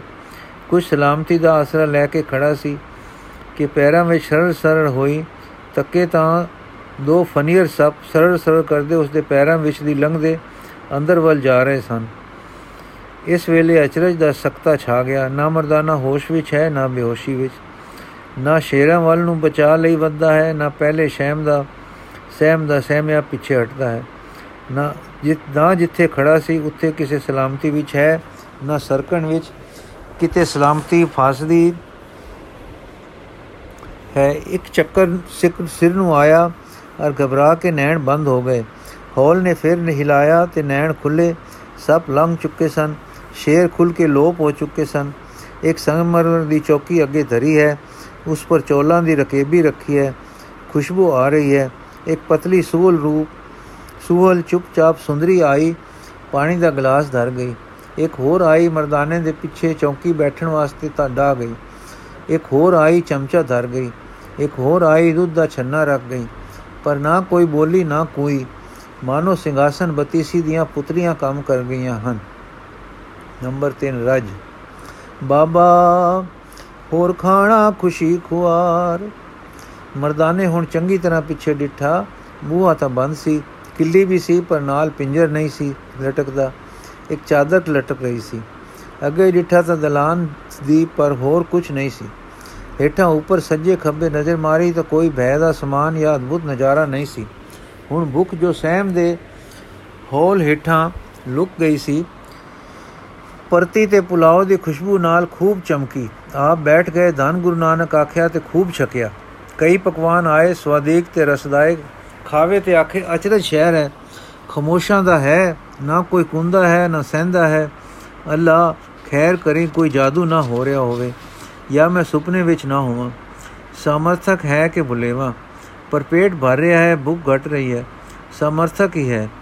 ਰਾਜ ਤਾਂ ਭਲਾ ਸੁਪਨਿਆਂ ਨਾਲ ਤੇ ਟੂਟਿਆਂ ਨਾਲ ਟੂਣਿਆਂ ਨਾਲ ਨਹੀਂ ਜਾ ਨਹੀਂ ਨਾ ਆ ਜਾਂਦਾ। ਰੱਜ ਕੇ ਖਾਦਾ ਤਾਂ ਹੁਣ ਨੀਂਦ ਵੀ ਆਈ, ਪਰ ਪਿੱਛੇ ਪਰਤਣ ਦੀ ਵੀ ਸੂਜੀ। ਨਜ਼ਰ ਚੱਕ ਕੇ ਪਿੱਛੇ ਤੱਕਿਆ ਤੇ ਤੁਰ ਪਿਆ। ਜਿਸ ਡੋਡੀ ਆਪ ਬੜੇ ਸਨ, ਉੱਥੇ ਮੰਜਾ ਡੱਠਾ ਹੈ, ਚਿੱਟੀ ਵਿਛਾਈ ਹੈ ਤੇ ਆਪ ਬੈਠ ਗਏ। ਬੈਠੇ ਲੇਟ ਗਏ, ਲੇਟੇ ਸੌਂ ਗਏ। ਨੰਬਰ 4 ਨੀਂਦ। ਬਾਬਾ, ਹੋਰ ਸੋਣਾ ਖੁਸ਼ੀ ਖੁਆਰ। ਮਰਦਾਨਾ ਜੀ ਸੁੱਤੇ ਸਨ, ਖੂਬ ਛੱਕ ਕੇ, ਨੀਂਦ ਗੂੜੀ ਪੈ ਗਈ। ਪਰ ਕੁਝ ਚਿਰ ਪਿੱਛੋਂ ਇੱਕ ਸੁਪਨਾ ਆਇਆ ਕਿ ਦੋ ਕਾਲੇ ਬਿੱਲੇ ਪੀਲੀਆਂ ਅੱਖਾਂ ਵਾਲੇ ਆਪ ਵੱਲ ਤੱਕ ਕੇ ਘੂਰ ਰਹੇ ਸਨ। ਇਧਰੋਂ ਇਧਰੋਂ ਅਜੇ ਕੁਝ ਸੋਚ ਹੀ ਰਹੇ ਸਨ ਕਿ ਸਰਲ ਕਰਦਾ ਇੱਕ ਤੀਰ ਕੰਨ ਦੇ ਕੋਲੋਂ ਦੀ ਲੰਘ ਗਿਆ ਤਰਬ ਕੇ ਤੇ ਜਾ ਖੁੱਲ ਗਈ। ਨਾ ਤਾਂ ਉਹ ਡਿਊਟੀ ਹੈ, ਨਾ ਦਲਾਨ ਹੈ, ਨਾ ਵੇੜਾ ਨਾ ਸੱਪਨ ਨਾ ਸ਼ੇਰ, ਨਾ ਬਿੱਲੇ, ਨਾ ਪਕਵਾਨ ਹੈ, ਨਾ ਪ੍ਰੋਸ਼ਨ ਹਾਰੀਆਂ ਪ੍ਰੋਸ਼ਨ ਹਾਰੀਆਂ ਇੱਕ ਵੱਡਾ ਸਾਰਾ ਕਮਰਾ ਹੈ, ਜਿਸ ਦੀਆਂ ਕੰਧਾਂ ਵਿੱਚ ਸ਼ੀਸ਼ੇ ਤੇ ਨਗਾਂ ਦੀ ਜੜਤਕਾਰੀ ਹੈ। ਛੱਤ ਪਰ ਸੁਨਹਿਰੀ ਕੰਮ ਹੈ ਤੇ ਫਰਸ਼ ਕੀਮਤੀ ਗਲੀਚਿਆਂ ਦਾ ਹੈ। ਆਪ ਇੱਕ ਸੁਨਹਿਰੀ ਪਲੰਗ ਤੇ ਬਿਰਾਜਮਾਨ ਹਨ। ਖੁਸ਼ਬੂ ਦੇ ਕਮਰੇ ਵਿੱਚ ਮੁਸ਼ਕ ਮਚਾ ਰੱਖੀ ਹੈ। ਖੁਸ਼ਬੂ ਨੇ ਕਮਰੇ ਵਿੱਚ ਮੁਸ਼ਕ ਮਚਾ ਰੱਖੀ ਹੈ, ਪਰ ਹੈ ਬੜੀ ਸੁਖਮ ਕਿਸਮ ਦੀ। ਆਪ ਉੱਠ ਬੈਠੇ ਚਾਰ ਚੁਫੇਰੇ ਤੱਕਿਆ ਆ ਜਗਤ ਵਿੱਚ ਲੋਕ ਕੈਸੇ ਕੈਸੇ ਸੁਖੀ ਹਨ? ਭਗਵੰਤ ਨੇ ਕੈਸੇ ਕੈਸੇ ਸਮਾਨ ਆਰਾਮ ਦੇ ਬਣਾਏ ਤੇ ਬਖਸ਼ੇ ਹਨ? ਪਰ ਹੈ ਜਗਮਗਾਟ ਕੈਸੀ? ਮੈਂ ਤਾਂ ਦਿਨ ਦੁਪਹਿਰੇ ਸੁੱਤਾ ਸਾਂ। ਇੱਥੇ ਇਹ ਝਾੜ ਫਨੂਸ ਲਟ-ਲਟ ਬਲ ਰਹੇ ਹਨ। ਰਾਤ ਪੈ ਗਈ, ਓਹੋ। ਮੈਂ ਮੁੱਠਾ ਗਿਆ। ਸਤਿਗੁਰੂ ਜੀ ਨੇ ਮੈਨੇ ਆਖਿਆ ਸੀ, ਜੋ ਮੈਂ ਸ਼ਾਇਦ ਦੋ ਦੇ, ਸਾਇਤਾਂ ਵਿੱਚ ਮੁੜ ਆਸਾਂ। ਜੋ ਸ਼ਾਇਦ ਦੋ ਸਾਇਤਾਂ ਵਿੱਚ ਮੈਂ ਮੁੜ ਆਸਾਂ। ਪਰ ਮੈਂ ਤਾਂ ਰਾਤ ਪਾ ਦਿੱਤੀ। ਕੀ ਕਰਸਾਂ, ਰਾਹ ਕਿਮ ਲਬਸਾਂ ਚੱਲ ਮਨਾ, ਉਠ ਆਪਣੀ ਉਜਾੜ ਭਾਲੀਏ। ਕਰਤਾਰ ਨਿਰੰਕਾਰ। ਨੰਬਰ 5 ਮਨ ਮੋਹਿਤ। ਮਤ ਦੇਖ ਬੂਲਾ ਵਿਸਰੈ, ਤੇਰਾ ਚਿਤ ਨ ਆਵੇ ਨਾਉ। ਆਪ ਮੰਜੇ ਤੋਂ ਉੱਠੇ ਤੇ ਦਰਵਾਜ਼ੇ ਵੱਲ ਨੂੰ ਟੁਰੇ। ਚਾਣਚਕ ਜਿਮੀ ਤੋਂ ਇੱਕ ਸੁੰਦਰ ਇਸਤਰੀ ਉੱਠੀ ਤੇ ਗੋਡੇ ਟੇਕ ਕੇ ਹੱਥ ਜੋੜ ਕੇ ਬੋਲੀ, ਹੁਕਮ, ਮਰਦਾਨਾ, ਰਸਤਾ ਦੱਸੋ, ਅਸਾਂ ਜਾਣਾ ਹੈ। ਤ੍ਰਿਮਤ ਕਿੱਥੇ? ਮਰਦਾਨਾ ਆਪਣੀ ਉਜਾੜ ਨੂੰ। ਤ੍ਰਿਮਤ ਕਰਨ ਕੀ? ਮਰਦਾਨਾ ਆਪਣੇ ਮਾਲਕ ਪਾਸ। ਤ੍ਰਿਮਤ ਦੇ ਜੋ ਇੱਥੇ, ਉਹ ਵੀ ਇੱਥੇ ਆ ਜਾਵੇ ਤਾਂ। ਮਰਦਾਨਾ, ਆ ਤਾਂ ਜਾਣਗੇ। ਮੈਨੂੰ ਜੋ ਦੇਰ ਹੋ ਗਈ ਹੈ ਮੈਂ ਮੰਦਾ ਹਾਂ ਤਾਂ ਉਹ ਤਾਂ ਬਿਰਧਪਾਲ ਬਿਰਧਪਾਲ ਹਨ, ਜ਼ਰੂਰ ਲੈਣ ਆਉਣਗੇ। ਤਰਬਕ ਕੇ ਕਿਤੇ ਆ ਹੀ ਤਾਂ ਨਹੀਂ ਗਏ, ਤ੍ਰਿਮਤ ਆਏ ਤਾਂ ਨਹੀਂ ਪਰ ਆਉਣਗੇ ਅਤੇ ਲੈਣ ਨਹੀਂ ਆਉਣਗੇ। ਆਏ ਤਾਂ ਇੱਥੇ ਹੀ ਰਹਿ ਪੈਣਗੇ। ਸੋ ਤੁਸੀਂ ਨਾ ਜਾਓ, ਇਸ ਹਨੇਰੇ ਵੇਲੇ ਕਿੱਥੇ ਪਏ ਹੱਡ ਗੋਡੇ ਬਣਾਓਗੇ, ਇੱਥੇ ਜੰਗਲੀ ਜਾਨਵਰ ਨਗਰ ਦੀਆਂ ਕੰਧਾਂ ਤੱਕ ਆਉਂਦੇ ਹਨ। ਪਏ ਰਹੇ ਇੱਥੇ, ਪਏ ਰਹੋ ਇੱਥੇ, ਐਸੇ ਸੁਖ ਛੱਡ ਕੇ ਕਿੱਥੇ ਜਾਂਦੇ ਹੋ? ਬਹੁਤ ਚਿਤ ਚਿਰ ਹੋਇਆ ਹੈ। ਬਹੁਤ ਚਿਤ ਹੋਇਆ ਤਾਂ ਸਵੇਰੇ ਚਲੇ ਜਾਣਾ। ਰਾਤ ਦਾ ਆਰਾਮ ਕਰ ਲਓ। ਮਰਦਾਨਾ ਸਾਰੇ ਸਮਾਨ ਵੱਲ ਤੱਕ ਕੇ ਤੁਸੀਂ ਕੌਣ ਹੋ? ਤ੍ਰਿਮਤ ਮੈਂ ਦਾਸੀ ਹਾਂ। ਕਦੇ ਮੈਂ ਇੱਕ ਰਾਜ ਰਾਣੀ ਸਾਂ। ਪਰ ਇਸ ਘਰ ਦੇ ਸੁਖ ਜਦ ਦੇ ਦੇਖੇ ਹਨ, ਪੈਰ ਬਾਹਰ ਨਹੀਂ ਪਾ ਸਕੀ। ਤੁਸੀਂ ਵੀ ਐਸਾ ਸੁਖ ਦੇਖੋਗੇ, ਕਿਤੇ ਨਹੀਂ ਡਿੱਠਾ ਹੋ ਮਰਦਾਨੇ ਨੇ ਜੀ, ਮਰਦਾਨੇ ਦੇ ਜੀ ਵਿੱਚ ਇਹ ਗੱਲਾਂ ਕੁਝ ਪੋਈਆਂ। ਕਿੱਥੇ ਤਲਵੰਡੀ, ਕਿੱਥੇ ਢਾਕਾ? ਪੈਦਲ ਸਫ਼ਰ ਦੁੱਖ ਭੁੱਖ ਥਕਾਨ ਦੁੱਪਾਂ ਤੇ ਕੜਾਕੇ। ਮੀਆਂ ਦੇ ਸਵਾਟੇ ਮੀਆਂ ਦੇ ਸਰਾਟੇ, ਦਿਨ ਰਾਤ ਦੇ ਜ਼ਫਰ ਯਾਦ ਕਰ ਕਰਕੇ ਕਲੇਜਾ ਕੰਬ ਗਿਆ। ਦੋ ਹੰਝੂ ਵੀ ਭਰ ਆਏ। ਮਨ ਨੇ ਕਿਹਾ, ਭਲਾ ਐਨੇ ਕਸ਼ਟਾਂ ਦੇ ਮਗਰੋਂ ਦੋ ਦਿਨ ਕੋਈ ਰੱਜ ਕੇ ਸੌ ਲਵੇ, ਦੋ ਦਿਨ ਪੇਟ ਭਰ ਆਨੀ ਖਾ ਲਵੇ, ਤਾਂ ਕੀ ਪਾਪ ਹੈ? ਮਨਿਆ ਅਸੀਂ ਭਗਵੰਤ ਜੀ ਦੇ ਸੇਵਕ ਹਾਂ ਤੇ ਉਹਨਾਂ ਦੇ ਗਿਆਨ ਦੇ ਹਰਕਾਰੇ ਹਾਂ, ਪਰ ਹਰਕਾਰਾ ਵੀ ਤਾਂ ਹੀ ਤਾਂ ਹੀ ਡਾਕ ਲੈ ਕੇ ਭੱਜੇਗਾ ਨਾ, ਜੇ ਉਸ ਦਾ ਸਰੀਰ ਨੌ ਬਰ ਨੌ ਹੋਵੇਗਾ ਤਾਂ। ਜੇ ਸਰੀਰ ਹੀ ਹਾਰ ਗਿਆ ਤਾਂ ਡਾਕ ਕੌਣ ਚੁੱਕ ਕੇ ਟੁਰੇਗਾ ਥਕਾਨ ਮਗਰੋਂ ਨਿਰਾ ਆਰਾਮ ਤਾਂ ਅਣਦੋਸ਼ਾ ਸੁਖ ਹੈ। ਦੋ ਦਿਨ ਤੇ ਇੱਕ ਰਾਤ ਮਗਰੋਂ ਮੈਂ ਸੋ ਜਾਣਾ ਤੇ ਪੇਟ ਭਰ ਅੰਨ ਪਾ ਲੈਣਾ। ਹਾਂਜੀ ਚੇਤਾ ਆ ਗਿਆ। ਸਤਿਗੁਰੂ ਨੇ ਆਪ ਕਿਹਾ ਹੈ, ਅੰਨ ਖਾਇਆ, ਸਾਧ ਗਵਾਇਆ। ਹੁਣ ਵੇਖ, ਦੇਖਾਂ, ਮੈਨੂੰ ਵੀ ਆਨੰਦ ਸਵਾਦ ਆ ਰਿਹਾ ਹੈ ਤੇ ਹੱਸ ਵੀ ਚੜ ਰਿਹਾ, ਰਸ ਵੀ ਚੜ ਰਿਹਾ ਹੈ। ਨਾਮ ਦਾ ਹੋਸੀ ਠੀਕ ਹੈ। ਸੁਖ ਫਲ, ਸੁਖ ਨਾਲ ਇੱਕ ਰਾਤ ਹੀ ਸਹੀ। ਕੱਟ ਲਈਏ, ਸਵੇਰੇ ਚੱਲ ਮਿਲਾਂਗੇ। ਮਰਦਾਨਾ ਅੱਖਾਂ ਮੀਟ ਕੇ, ਕਾਕੀ, ਜੇ ਮੈਂ ਰਾਤ ਇੱਥੇ ਸੌ ਰਾਂ ਤਾਂ ਕੋਈ ਖੇਚਲ ਤਾਂ ਨਾ ਵਾਪਰੇਗੀ? ਅੱਗੇ ਵਿਹੜੇ ਵਿੱਚ ਤਾਂ ਬੜੀਆਂ ਬਲਾਈ ਨਾਲ ਵਾਰ ਪੈ ਗਿਆ ਸੀ। ਤ੍ਰਿਮਤ, ਨਹੀਂ ਜੀ, ਆਰਾਮ ਨਾਲ ਸੁੱਤੇ ਰਹੋ ਤੇ ਦੋ ਚਾਹੋ ਛੱਕੋ। ਇਹ ਨਿਸ਼ਕਾਮ ਸੇਵਾ, ਅਤਿਥੀ ਸੇਵਾ ਦਾ ਖੇਤਰ ਹੈ। ਡਰ ਤਾਂ ਜੋ ਸੀ, ਸੋ ਸੀ ਤੁਸੀਂ ਦਾਨੇ ਹੋ। ਨੰਬਰ 6 ਮਨ ਸੰਗਰਾਮ। ਹਰ ਬਿਨ ਜਿਉ ਜਲ ਬਲ ਜਾਉ ਮੈਂ ਆਪਣਾ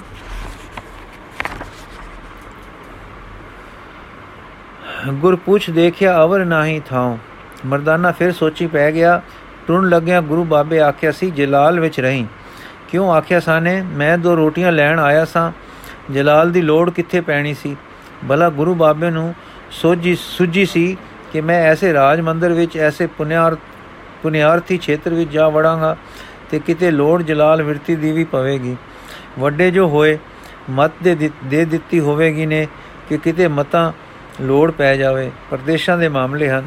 ਧਰਤੀ ਆਖਦੇ ਹਨ, ਉਹ ਜਈ ਜੰਤਰਾ ਮੰਤਰਾਂ ਦੀ ਹੈ। ਹੁਣ ਨਹੀਂ, ਉਹਨਾਂ ਨੂੰ ਜ਼ਰੂਰ ਪਤਾ ਹੋਊ। ਉਹ ਤਿੰਨਾਂ ਕਾਲਾਂ ਦੇ ਜਾਣਨਹਾਰ ਹਨ। ਉਹ ਰੱਬ ਦਾ ਰੂਪ ਹਨ। ਨਹੀਂ ਹੋਏ ਭੂਮਾ, ਡੂਮਾ, ਗੁਰੂ ਕੇ ਟਹਿਲੂਆ ਉਹ ਤਾਂ ਉਹ ਹਨ, ਉਹ ਜਾਣਦੇ ਹਨ। ਹੁਣ ਕਿਵੇਂ ਕਰਾਂ? ਉਡੀਕਦੇ ਹੋਣਗੇ, ਹਾਏ ਮੇਰੇ ਮਨ, ਮੇਰੀ ਪ੍ਰੀਤ ਗੁਰੂ ਚਰਨਾਂ ਨਾਲ ਹੈ ਨਹੀਂ। ਇਹ ਸੋਚਦੇ ਹੀ ਇੱਕ ਡੋਬ ਪੈ ਗਿਆ ਔਰ ਕਿੰਨਾ ਚਿਰ ਬੇਸੁੱਧ ਜੇ ਟਿਕੇ ਰਹੇ। ਹੋਸ਼ ਆਈ ਤਾਂ ਕਹਿ ਰਹੇ ਸਨ ਭਾਰੀ ਅਵਗਿਆ ਹੋ ਗਈ। ਨਹੀਂ ਨਹੀਂ, ਮੇਰੀ ਪ੍ਰੀਤ ਤਾਰ ਨੂੰ ਗੰਢ ਪੈ ਗਈ। ਆਓ ਵੇ ਕੋਈ ਰੱਖੋ ਵੇ। ਮੇਰੀ ਪ੍ਰੀਤ ਨੂੰ ਵੱਲ ਪੈ ਗਿਆ ਜੇ। ਓਏ ਮੇਰਾ ਸੀ ਤੇਰਾ ਸੜੇ ਪੇਟ। ਆਪੇ ਖਾ ਗਿਓ ਰਜ ਕੇ। ਖਾ ਗਿਓ, ਫਿਰ ਸੌਂ ਗਿਓ ਤੇ ਸਤਗੁਰ ਭੁੱਖੇ ਬੈਠੇ ਰਹੇ। ਭੁਲਿਆ ਤੇ ਭਟਕਿਆ, ਜੇ ਤੈ ਅੰਦਰ ਪ੍ਰੀਤ ਹੁੰਦੀ, ਅਨ ਲੈ ਕੇ ਪਿਛਲੇ ਪੈਰੀ ਭਜਦੋ ਪਹਿਲਾਂ ਸਤਗੁਰ ਨੂੰ ਖੁਲਾਉਂਦੋ, ਫਿਰ ਜੋ ਬਚਦਾ ਆਪ ਖਾਂਦੋ। ਹਾਂ, ਤਾਂ ਤੇਰੀ ਪ੍ਰੀਤ ਹੁੰਦੀ। ਪਰ ਮੈਂ ਕਰਾਂ ਕੀ? ਪ੍ਰੀਤ ਹੁੰਦੀ ਅੰਦਰ ਤਾਂ ਪ੍ਰੀਤ ਦਾ ਕੰਮ ਸਾਰਾ ਹੁੰਦਾ। ਸੋ ਸਹੀ ਹੋ ਗਿਆ। हे ਮਨਾ, ਕਿ ਤੈ ਅੰਦਰ ਪਿਆਰੇ ਦੀ ਪ੍ਰੀਤ ਨਹੀਂ। ਹੁਣ ਕਿਸ ਮੂੰਹ ਜਾਵਾਂ? ਕੀ ਪਜ ਪਾਵਾਂ ਤੇ ਕੀ ਆਖਾਂ? ਆਖਾਂ, ਕੀ ਵਰਤੀ? ਕੀ ਵਰਤੀ ਜੋ ਵਰਤੀ, ਸੋ ਵਰਤੀ। ਆਖਸਾਂ, ਜੀ, ਮੈਂ ਮੁਰਦਾ ਮਰ ਜਾਣਾ। ਤੂੰ ਜੀ ਦਾਨ ਦੇ ਕੇ ਨਾਮ ਵਿੱਚ ਸੁਰਜੀਤ ਕੀਤਾ ਸੀ। ਸੋ ਜਿੰਨਾ ਚਿਰ ਤੂੰ ਅੰਦਰ ਮੈਂ ਮਰਦਾਨਾ ਜਦੋਂ ਤੂੰ ਬਾਹਰ, ਤਦੋਂ ਮੈਂ ਮਰ ਜਾਣਾ। ਮੈਂ ਮਿੱਟੀ ਅੰਧ, ਮੇਰਾ ਕੀ ਤਾਣ ਤੇ ਕੀ ਜੋਰ? ਤੂੰ ਮੁਰਦਿਆਂ ਮੁਰਦਿਆਂ ਦੇ ਕੰਨਾਂ ਵਿੱਚ ਫੂਕ ਮਾਰਦਾ ਹੈ, ਉਹ ਜੀ ਉੱਠਦੇ ਹਨ। ਤੂੰ ਅੰਗ ਸੰਗ ਵਸਦਾ ਹੈ, ਉਹ ਪ੍ਰੀਤ ਕਰਦੇ ਹਨ। ਤੂੰ ਅੰਦਰੋਂ ਹਲਦਾ ਹੈ ਤਾਂ ਉਹ ਉਹ ਬਸ ਪ੍ਰੀਤ ਦੀ ਤਾਰ ਨਹੀਂ ਢਿੱਲੀ ਜੋ ਉਹ ਸਮਝ ਬੈਠਦੇ ਹਨ ਕਿ ਸਾਡੀ ਅੰਦਰਲੀ ਆਪਣੀ ਪ੍ਰੀਤ ਹੈ, ਉਹ ਤੇਰੀ ਦਾਤ ਹੈ। ਮੈਂ ਕੀ ਕਰਾਂ? ਤੂੰ ਹੈ ਬਖਸ਼ਨ ਹੈ? ਬਖਸ਼ ਲੈ ਤੇ ਫੇਰ ਲੜ ਲਾ ਲੈ। ਜਾਂ ਮਰਦਾਨਾ ਬਖਸ਼ਿਸ਼ ਦੀ ਸੋਚੀ ਪੈ ਗਿਆ ਤੇ ਨੈਣ ਬੰਦ ਹੋ ਗਏ। ਆ ਨੈਣਾਂ ਦੇ ਛਮਾ ਛਮ ਹੰਝੂ ਕਿਰਦੇ ਰਹੇ। ਉਹ ਦਾਸੀ ਵੀ ਤੱਕਦੀ ਰਹੀ, ਜਦ ਨੈਣ ਖੁੱਲੇ ਤਾਂ ਬੋਲੀ, ਮੈਂ ਸਦਕੇ ਆਪ ਰੁੰਨੇ ਕਿਉਂ ਹੋ? ਮਰਦਾਨਾ ਕੁਛ ਨਹੀਂ। ਆਪਣੇ ਆਪ ਨਾਲ ਫਿਰ ਓਏ ਮੂਰਖਾ ਮਰ ਜਾਣਿਆ, ਤੂੰ ਗੁਰੂ ਨਾਨਕ ਦੀ ਕਦਰ ਨਾ ਪਾਈ, ਸਦਾ ਆਪਣਾ ਜਜਮਾਨ ਹੀ ਜਾਣਿਆ। ਭੁਲਿਆ ਗੁਰੂ ਨਾਨਕ ਤੇ ਭੁੱਖ ਅਦੇ ਉਹ ਉਸ ਨੂੰ ਭੁੱਖ ਨੇ ਸਤਾਇਆ ਹੈ, ਕਦੇ ਪੂਰਨ ਨੂੰ ਭੁੱਖ ਵਾਪਰ ਸਕਦੀ ਹੈ। ਤੂੰ ਪਾਪੀ ਹੈ, ਜਿਸ ਨੇ ਇਹ ਸੋਚ ਸੋਚੀ ਹੈ ਕਿ ਗੁਰੂ ਨਾਨਕ ਭੁੱਖਾ ਬੈਠਾ ਹੈ, ਤੇ ਤੂੰ ਰੋਟੀ ਲੈ ਕੇ ਕਿਉਂ ਨਹੀਂ ਪੁੱਜਾ ਉਹਨੂੰ ਤਾਂ ਇੱਕ ਰੱਬ ਦੇ ਸਲਾਉਣ ਦੀ ਭੁੱਖ ਹੈ। ਬੇ ਭੁੱਖ ਦਾ ਤਾਂ ਉਹ ਜਾਣੂ ਹੀ ਨਹੀਂ। ਸਰਬਗ ਨੂੰ ਅਲਪਗ ਅਲਪਗ ਕਿਉਂ ਜਾਤਾ? ਤੂੰ ਸਦਾ ਰਜੇ ਨੂੰ ਭੁੱਖੇ ਕਿਉਂ ਜਾਤਾ? ਤੂੰ ਦਾਤੇ ਨੂੰ ਲੋੜਵੰਦ ਕਿਉਂ ਸੋਚਿਆ? ਤੂੰ ਮਿੱਟੀ ਅੰਧ ਹੈ, ਉੱਥੇ ਨਾ ਦੁੱਖ ਹੈ, ਨਾ ਭੁੱਖ ਹੈ, ਸਦਾ ਇੱਕ ਉੱਚੇ ਸੁਖ ਦਾ ਰੰਗ ਹੈ। ਪਰ ਬਈ ਨਹੀਂ, ਉਹ ਤਾਂ ਠੀਕ ਵਿਚਾ ਹੈ, ਪਰ ਤੈਨੂੰ ਤਾਂ ਚਾਹ ਹੈ ਨਾ। ਤੂੰ ਤਾਂ ਪੂਰਨ ਨਹੀਂ ਸੀ, ਤੂੰ ਤਾਂ ਲੋੜਵੰਦ ਹੈ, ਜੀਵ ਹੈ, ਬਈ ਤੂੰ ਗੁਸਾ ਹੀ ਗੁਸਾ ਤੈਨੂੰ ਤਾਂ ਸੇਵਾ ਬਣਦੀ ਸੀ, ਤੇਰੇ ਅੰਦਰ ਪ੍ਰੀਤ ਚਾਹੀਦੀ ਸੀ। ਪ੍ਰੀਤ ਹੁੰਦੀ ਤੇਰੇ ਸੰਗੋਂ ਰੋਟੀ ਨਾ ਲੈਂਦੀ। ਨਾ ਇਸ ਲਈ ਕਿ ਤੇਰਾ ਪ੍ਰੀਤਮ ਪਿਆਰਾ ਭੁੱਖਾ ਬੈਠਾ ਹੈ, ਪਰ ਇਸ ਲਈ ਕਿ ਪਿਆਰੇ ਨੂੰ ਛਕਦਿਆਂ ਦੇਖੇ ਬਿਨਾ ਤੇਰੇ ਸੰਗੋਂ ਗਰਾਈ ਲੰਘ ਨਹੀਂ ਸਕਦੀ। ਹੁਣ ਤੈਨੂੰ ਅਕਲ ਸੂਝ ਪਈ ਹੈ, ਦੇਖਿਆ ਹੀ ਅਕਲ ਕਿਹੜੇ ਵੇਲੇ ਆਈ ਹੈ। ਭੁੱਲ ਕੀਤੀ ਪ੍ਰੀਤ ਤਾਰ ਨੂੰ ਵੱਲ ਪਾਇਆ, ਤੇ ਹੁਣ ਵੱਲ ਕੱਢਣ ਦੀ ਥਾਂ ਮਨ ਕਹਿੰਦਾ ਹੈ, ਵੱਲ ਪਿਆ ਹੀ ਨਹੀਂ। ਅਕਲ ਦੀ ਐਨਕ ਲਾ ਲਾ ਵੇਖਦਾ ਹੈ, ਵੇਖਦਾ ਤੇ ਆਖਦਾ ਹੈ ਕਿ ਉਹ ਸਦਾ ਰੱਜੇ ਹਨ। ਉਹਨਾਂ ਨੂੰ ਊਂਗ ਦੀ ਭੁੱਖ ਹੈ। ਉਹਨਾਂ ਦਾ ਤਾਂ ਆਤਮ ਰਸ ਉਹਨਾਂ ਨੂੰ ਊਂਗ ਨਾ ਭੁੱਖ ਹੈ। ਉਹਨਾਂ ਦਾ ਤਾਂ ਆਤਮ ਰਾਮ ਤੇ ਨਿਵਾਸ ਹੈ। ਠੀਕ ਹੈ, ਤਾਂ ਸੱਚ ਦਰੁਸਤ ਗੱਲ, ਸੱਚ ਨਿਰਾ ਸੱਚ ਪਰ ਬੋਲਿਆ, ਤੇਰੀ ਪ੍ਰੀਤ ਕਿੱਥੇ ਗਈ? ਉਹ ਤਾਂ ਬੇਲੋੜੇ ਹਨ। ਤੂੰ ਬਲੋ, ਤੂੰ ਬਲੋੜ ਕਦ ਹੋ ਗਿਆ? ਤੂੰ ਚਰਨਾ ਕਮਲਾਂ ਦਾ ਬੋਰਾ ਤੈਥੋਂ ਰੋਟੀ ਖਾਧੀ ਕਿਵੇਂ ਗਈ? ਤੇਰੇ ਨੈਣਾਂ ਦੇ ਛੱਪਰ, ਇਹ ਸੁੰਨੀ ਸੇਜ, ਅਗ ਲਗਣੀ ਪਲੰਗੜੀ ਤੇ ਕਿਵੇਂ ਮਿਲ ਗਏ? ਮਨਾ ਨਾ ਦੇ ਦੋਖੇ, ਉਹ ਤਾਂ ਪੂਰਨ ਹੈ, ਪਰ ਮੈਂ ਪੂਰਨ ਉਸ ਬਿਨਾ ਨਹੀਂ ਹਾਂ। ਮੈਂ ਅਪੂਰਨ ਹਾਂ ਤੇ ਜੁੜਾ ਕਿਵੇਂ? ਪ੍ਰੀਤ ਨਾਲ ਤੇ ਪ੍ਰੀਤ ਨੂੰ ਪੈ ਗਿਆ ਵੱਲ ਤੇ ਲੋ ਬਈ ਆ ਗਏ ਅਕਲ ਹੁਰੀ ਕਿ ਉਹਨਾਂ ਨੂੰ ਲੋੜ ਹੀ ਕਿੱਥੇ ਸੀ। ਹੈ ਮਨਾ, ਜਿਸ ਨੇ ਤੇਰਾ ਇਤਬਾਰ ਕੀਤਾ, ਉਹ ਦੋਹੀ ਜਹਾਨੀ ਮੁੱਠਾ ਚੱਲ ਹੁਜਤੀ ਮਨਾ, ਹੁਣ ਤਾਂ ਉੱਠ। ਤ੍ਰਿਮਤ ਮਹਾਰਾਜ ਆਪ ਰੋ ਰਹੇ ਹੋ। ਚਿੱਤ ਦੀ ਬਿਠਾ ਦੱਸਦੇ ਨਹੀਂ ਕੁਝ ਕਹੋ ਤਾਂ ਉਪਰਾਲਾ ਹੋ ਜਾਏ। ਉਹ ਕੀ ਹੈ ਜੋ ਇੱਥੇ ਪ੍ਰਾਪਤ ਨਹੀਂ? ਮਰਦਾਨਾ, ਮੈਥੋਂ ਭੁੱਲ ਹੋ ਗਈ ਹੈ। ਮੈਂ ਆਪਣੇ ਮਾਲਕ ਨੂੰ ਅੰਨ ਨਹੀਂ ਖੁਲਾਇਆ। ਆਪ ਖਾ ਕੇ ਗਾਫਲ ਸੋ ਰਿਹਾ ਹਾਂ। ਤ੍ਰਿਮਤ ਬਸ ਵਾਹ ਮਹਾਰਾਜ, ਆਪਨੇ ਇਸ ਘਰ ਨੂੰ ਐਸਾ ਨਿਕੰਮਾ ਖਿਆਲ ਕੀਤਾ ਹੈ, ਜਿਸ ਵੇਲੇ ਆਪ ਦੇ ਅੱਗੇ ਭੋਜਨ ਆਇਆ ਹੈ, ਉਸੇ ਵੇਲੇ ਉਦਿਆਨ ਵਿੱਚ ਥਾਲ ਪਰੋਸ ਕੇ ਆਪ ਦੇ ਸਵਾਮੀ ਜੀ ਪਾਸ ਪਹੁੰਚਾਇਆ ਗਿਆ ਸੀ। ਮਰਦਾਨੇ ਨੇ ਤੱਕਿਆ, ਫਿਰ ਤੱਕਿਆ, ਫਿਰ ਚਿਤ ਖਿੜ ਆਇਆ ਕਿ ਅਤਿਥੀ ਪੂਜਾ ਹੋਵੇ ਤਾਂ ਐਸੀ। ਜੋ ਆਪਣੇ ਪ੍ਰਾਹੁਣੇ ਦੀ ਭੁੱਲ ਦਾ दारू ਕਰ ਲਵੇ, ਧਨ ਅਤਿਥੀ ਸੇਵਾ, ਧਨ ਪ੍ਰਾਹੁਣੀ ਚਾਰੀ, ਲੈ ਬਈ ਮਨਾ ਸੁਖੀ ਹੋ, ਚਲ ਮਖੌਲ ਮਾਰਾਂਗੇ, ਸਿੱਖੀ ਤੋਂ ਰਤਾ ਪੂਰੇ ਖੜੋ ਕੇ, ਮਰਾਸੀ ਬਣ ਕੇ ਜੁਗਤਾਂ ਕਰਾਂਗੇ। ਕਹਾਂਗੇ, ਲਓ ਸਦਾ ਤੁਸੀਂ ਖੁਲਾਉਂਦੇ ਹੋ, ਅੱਜ ਅਸਾਂ ਆਪ ਨੂੰ ਕੈਸਾ ਸਵਾਦੀ ਥਾਲ ਘਲਿਆ। ਉਹ ਹੱਸਣਗੇ, ਅਸੀਂ ਦੋ ਹੋਰ ਫਬਦੀਆਂ ਕਹਾਂਗੇ, ਮੌਜੂ ਹੋਊ ਮਰਦਾਨਿਆ ਓਏ ਕੀ ਆਖਿਆ ਈ ਤੂੰ ਮਖੌਲ ਤਾਂ ਕਰੇਗਾ, ਪਰ ਕਹਾ ਕਹੇਗਾ? ਅਸਾਂ ਗਲਿਆ ਸੀ, ਮਖੌਲ ਖੇੜੇ ਲਈ ਹੁੰਦਾ ਹੈ ਕਿ ਇੱਕ ਝੂਠ ਨੂੰ ਲੁਕਾਉਣ ਵਾਸਤੇ। ਫਿਰ ਮਾਲਕ ਨਾਲ, ਧਨ ਮਰ ਜਾਣਿਆ, ਤੇਰਾ ਧਨ ਹੈ ਮਨ। ਤੂੰ ਖੁੱਟਰ ਹੈ, ਤੇਰਾ ਕੌਣ ਵਿਸਾ ਕਰੇ? ਅੱਛਾ ਭਈ ਅੱਛਾ ਭਈ, ਅਸੀਂ ਉਰੇ ਹਾਂ, ਪਰ ਲੜ ਪੂਰੇ, ਅਸੀਂ ਉਰੇ ਹਾਂ, ਪਰ ਲੜ ਪੂਰੇ ਦੇ ਲੱਗੇ ਹਾਂ। ਬਸ ਇਹੋ ਇੱਕ ਟੇਕ ਹੈ, ਮੈਂ ਤਾਂ ਜਿਆ ਹਾਂ ਤੇ ਹਾਂ, ਇਹ ਲੋਕ ਕਿੱਡੇ ਚੰਗੇ ਹਨ? ਐਸੇ ਨਗਰ ਵਿੱਚ ਜਿੱਥੇ ਐਸੇ ਭਗਤ ਜਨ ਵਸਦੇ ਹਨ, ਕੀ ਉਪਦਰ ਹੋ ਸਕਦਾ ਹੈ? ਜੋ ਗੁਰੂ ਨਾਨਕ ਮੇਟਣ ਆਇਆ ਹੈ।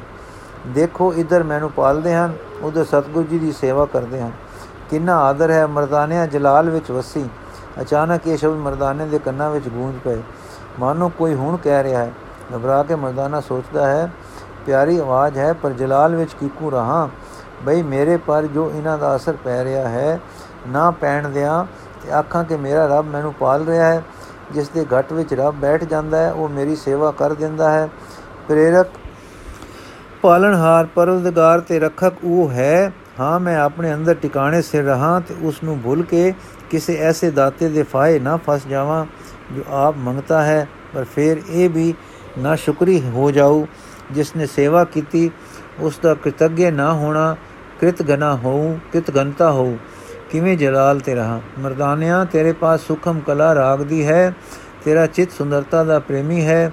ਚਾਹੇ ਆਵਾਜ਼ ਦੀ ਹੋਵੇ, ਚਾਹੇ ਫੁੱਲਾਂ ਪੱਤਿਆਂ ਦੀ ਹੋਵੇ, ਚਾਹੇ ਚੰਨ ਤਾਰਿਆਂ ਦੀ ਹੋਵੇ, ਚਾਹੇ ਰੂਪ, ਚਾਹੇ ਸੁੰਦਰ ਇਮਾਰਤਾਂ ਦੀ ਹੋਵੇ, ਤੇਰਾ ਮਨ ਕਲਾਵਾਨ ਹੋਣਾ ਕਰਕੇ ਸੁੰਦਰਤਾ ਦਾ ਅਕਸ਼ ਹਰ ਥਾਂ ਤੋਂ ਲੈ ਲੈਂਦਾ ਹੈ। ਵੇਖੀ ਕਿਤੇ ਦਿਸ਼ਟਮਾਨ ਵਿੱਚ ਹੋ ਕੇ ਨਾ ਬਹੀਂ। ਦਿਸ਼ਟਾ ਪਦ ਵੱਲ ਖੇਲੀ ਗੁਰੂ ਨਾਨਕ ਦੇ ਇਹਨਾਂ ਵਾਕਾਂ ਦਾ ਅੱਜ ਕੀ ਅਰਥ ਸੀ? ਮਰਦਾਨਾ ਮੁੜ ਮੁੜ ਸੋਚਦਾ ਹੈ। ਵਾਹਿਗੁਰੂ ਜੀ ਕਾ ਖਾਲਸਾ, ਵਾਹਿਗੁਰੂ ਜੀ ਕੀ ਫਤਿਹ। ਬਾਕੀ ਵਾਲੀ ਸਾਖੀ ਕੱਲ ਪੜਾਂਗੇ ਵਾਹਿਗੁਰੂ ਜੀ ਕਾ ਖਾਲਸਾ, ਵਾਹਿਗੁਰੂ ਜੀ ਕੀ ਫਤਿਹ। ਵਾਹਿਗੁਰੂ ਸਾਹਿਬ ਜੀਓ, ਨੂਰ ਸ਼ਾ ਜਗ ਨਿਸਤਾਰਾ ਸਾਖੀ ਦਾ ਬਾਕੀ ਹਿੱਸਾ। ਅਮਲ। ਸਭ ਰਸ ਭੋਗਣ ਬਾਦ ਹੈ, ਸਭ ਸਿਗਾਰ ਵਿਕਾਰ। ਹੁਣ ਇੱਕ ਸੁਨਹਿਰੀ ਚੌਂਕੀ ਵਿੱਚ ਗਈ, ਇਸ ਪਰ ਖੀਨ ਖਾਬ ਦਾ ਰੁਮਾਲ ਵਿੱਚ ਗਿਆ। ਉੱਪਰ ਇੱਕ ਪਿਆਲੀ ਆ ਗਈ, ਦੋ ਇੱਕ ਨਿੱਕੇ ਨਿੱਕੇ ਬੱਚੇ ਬੱਚੀਆਂ। ਕੋਈ 10-10 ਬਰਸ ਦੇ ਆ ਗਏ, ਮਹਾਰਾਜ, ਥਕਤ ਹੋ ਛੱਕੋ। ਮਰਦਾਨਾ ਕੀ ਹੈ? ਬੱਚੇ ਅੰਗੂਰ ਦਾ ਰਸ ਕਾਬਲ ਤੋਂ ਆਇਆ ਹੈ। ਮਰਦਾਨਾ ਰਸ ਤਾਜ਼ਾ ਹੈ ਕਿ ਚੁਆਇਆ ਹੋਇਆ ਹੈ? ਬੱਚੇ ਅਨ ਚੁਆਇਆ ਹੈ। ਮਰਦਾਨਾ ਸੋਚ ਸੋਚ ਕੇ ਕੁਝ ਨਸ਼ਾ ਹੈ, ਬੱਚੇ ਨਹੀਂ, ਸਰੂਰ ਹੈ। ਇਤਮਦ ਪੀਤੇ ਨਾਨਕਾ ਬੋਤੇ ਖਟਿਏ ਵਿਕਾਰ। ਇਹ ਵਾ ਕੰਨਾਂ ਵਿੱਚ ਗੂੰਜ ਪਏ। ਠੀਕ ਹੈ ਮਰਦਾਨਿਆ, ਇਹ ਅਤਿਥੀ ਸੇਵਾ ਦਾ ਖੇਤਰ ਹੈ ਕਿ ਕੋਈ ਠੱਗ ਦਾ ਘਰ ਹੈ। ਸੇਵਾ ਭਾਵ ਭਗਤੀ ਕੇ ਹੀ ਤੇ ਅੰਗੂਰਾਂ ਦੇ ਤੁਕਾਏ ਤੁਕਾਏ ਰਸ ਕਾਦੇ ਬਚ ਮੂਰਖਾ ਬਚ, ਚਲਿਓ ਸਾਰੀ ਖੇਪ। ਪਰ ਖਾਣ ਪੀਣ ਨਾਲ ਧਰਮ ਨੂੰ ਕੀ ਜੋੜ ਹੈ? ਬਾਬੇ ਮੇਰੇ ਆਖਿਆ ਹੈ, ਖਾਣਾ ਪੀਣਾ ਪਵਿੱਤਰ ਹੈ। ਦਿੱਤੋ ਨਿਰਜਗ ਸੰਭਾਹੇ। ਇਹ ਤਾਂ ਖਾਣਾ ਪੀਣਾ ਹੈ ਤੇ ਸਭ ਪਵਿੱਤਰ ਹੈ। ਜਨਮ ਦੇ ਭੁੱਖੇ ਨੂੰ ਨਿਆਮਤਾਂ ਮਿਲਦੀਆਂ ਹਨ ਤੇ ਨਖਰੇ ਕਰਦਾ ਹੈ ਤੇ ਕਾਜ਼ੀ ਬਣ ਬਣ ਪੈਂਦਾ ਹੈ। ਸਰੂਰ ਸਰੂਰ ਕੀ ਹੁੰਦਾ ਹੈ? ਨਸ਼ਾ? ਨਹੀਂ, ਹਲਕਾ ਜਿਹਾ ਨਸ਼ਾ। ਸਰੂਰ ਤਾਂ ਨਾਮ ਵਿੱਚ ਵੀ ਹੈ। ਹੈ? ਪਰ ਨਾਮ ਵਿੱਚ ਤਾਂ ਸੋਝੀ ਅਗਮ ਨਿਗਮ ਦੀ ਆਉਂਦੀ ਹੈ ਇਸ ਵਿੱਚ ਖਬਰੇ ਨੀਂਦ ਆਉ ਨਹੀਂ ਭਈ ਅੱਗੇ ਦੀ ਬੜੀ ਰਾਤ, ਅੱਗੇ ਹੀ ਬੜੀ ਰਾਤ ਲੰਘ ਗਈ ਹੈ। ਚਲੋ ਚਲਿਏ, ਹੁਣ ਹੋਰ ਬੇਮੁਖ ਨਹੀਂ ਹੋਣਾ। ਹਮਲਾ ਮਾਰ ਕੇ ਉੱਠੇ ਤੇ ਤਰੇ ਤੁਰ ਪਏ। ਤੀਮਤ ਭੋਲੇ ਪਾਤਸ਼ਾਹੋ, ਕਿੱਥੇ ਟੁਰ ਪਏ ਹੋ? ਸਾਰਾ ਜਗਤ ਹੰਡ ਆਏ ਹੋ।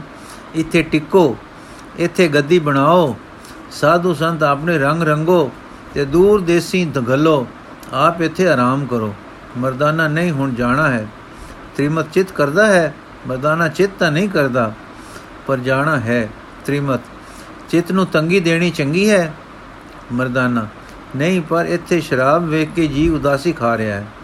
ਤ੍ਰਿਮਤ ਸ਼ਰਾਬ ਕਿੱਥੇ? ਇਹ ਤਾਂ ਤਾਜ਼ਾ ਮੁਨੱਕੇ ਦਾ ਰਸ ਹੈ, ਜੋ ਅਕਸਰ ਫਕੀਰ ਪੀਂਦੇ ਹਨ।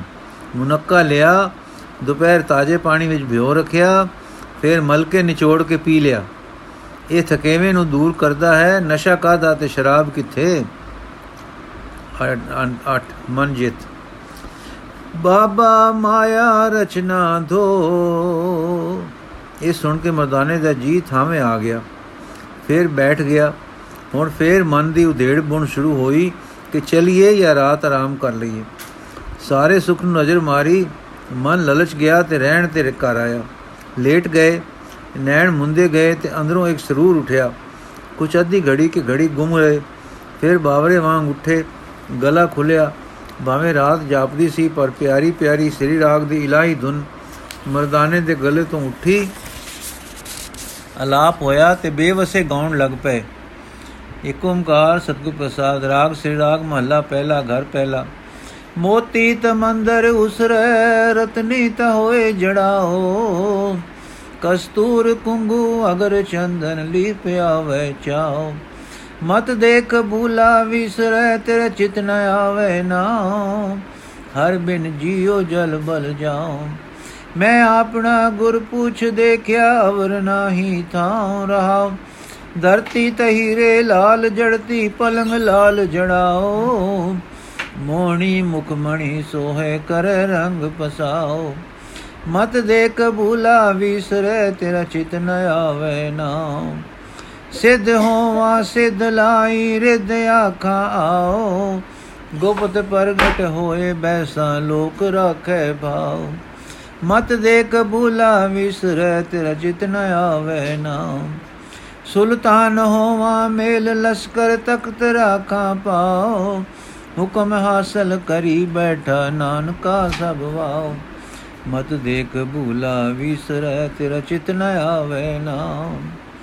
ਇਹ ਸ਼ਬਦ ਇਸ ਮਿੱਠੀ ਤੇ ਵਿਰਾਗ ਸੀਲ ਧੁਨ ਵਿੱਚ ਗਾਵਿਆ ਗਿਆ ਕਿ ਉਸ ਕਮਰੇ ਦੇ ਸਾਰੇ ਸਮਾਨ ਆਪਣੀ ਮੋਹਣੀ ਅਸਰ ਖੁਆ ਬੈਠੇ। ਮਰਦਾਨੇ ਹੋਰੀ ਉਠੂ ਟੁਰੇ ਅਰ ਬਾਹਰ ਨਿਕਲ ਗਏ। ਕਾਲੀ ਨਾਲ ਜੋ ਤੁਰੇ, ਅੱਗੇ ਜਾ ਕੇ ਕੰਨ ਨਾਲ ਵਜਾ ਮੱਥਾ, ਤਾਂ ਹੋਸ਼ ਧਰਤੀ ਹੈ, ਹੋਸ਼ ਪਰਤੀ ਹੈ। ਮੈਂ ਕਿੱਥੇ ਹਾਂ? ਹਨੇਰਾ ਛਾਇਆ ਹੋਇਆ ਹੈ, ਕੋਈ ਰਾਹ ਨਹੀਂ। ਸੂਰਦਾਸ ਵਾਂਗੂ ਕੰਨ ਨਾਲ ਹੱਥ ਰੱਖ ਰੱਖ ਕੇ ਟੋ ਟੋ ਕੇ ਟੁਰ ਰਹੇ ਹਨ। ਚਾਰ ਚਫੇਰੇ ਚਾਰੋਂ ਹੀ ਕੰਧਾਂ ਫਿਰ ਆਏ। ਨੁਕਰਾਂ ਵੀ ਗਿਣੀਆਂ, ਪਰ ਦਰਵਾਜ਼ਾ ਕਿਤੇ ਨਾ ਹੀ ਲੱਭਾ। ਹੁਣ ਕਰਨ ਤਾਂ ਕੀ, ਨਾ ਕਰਨ ਤਾਂ ਕੀ?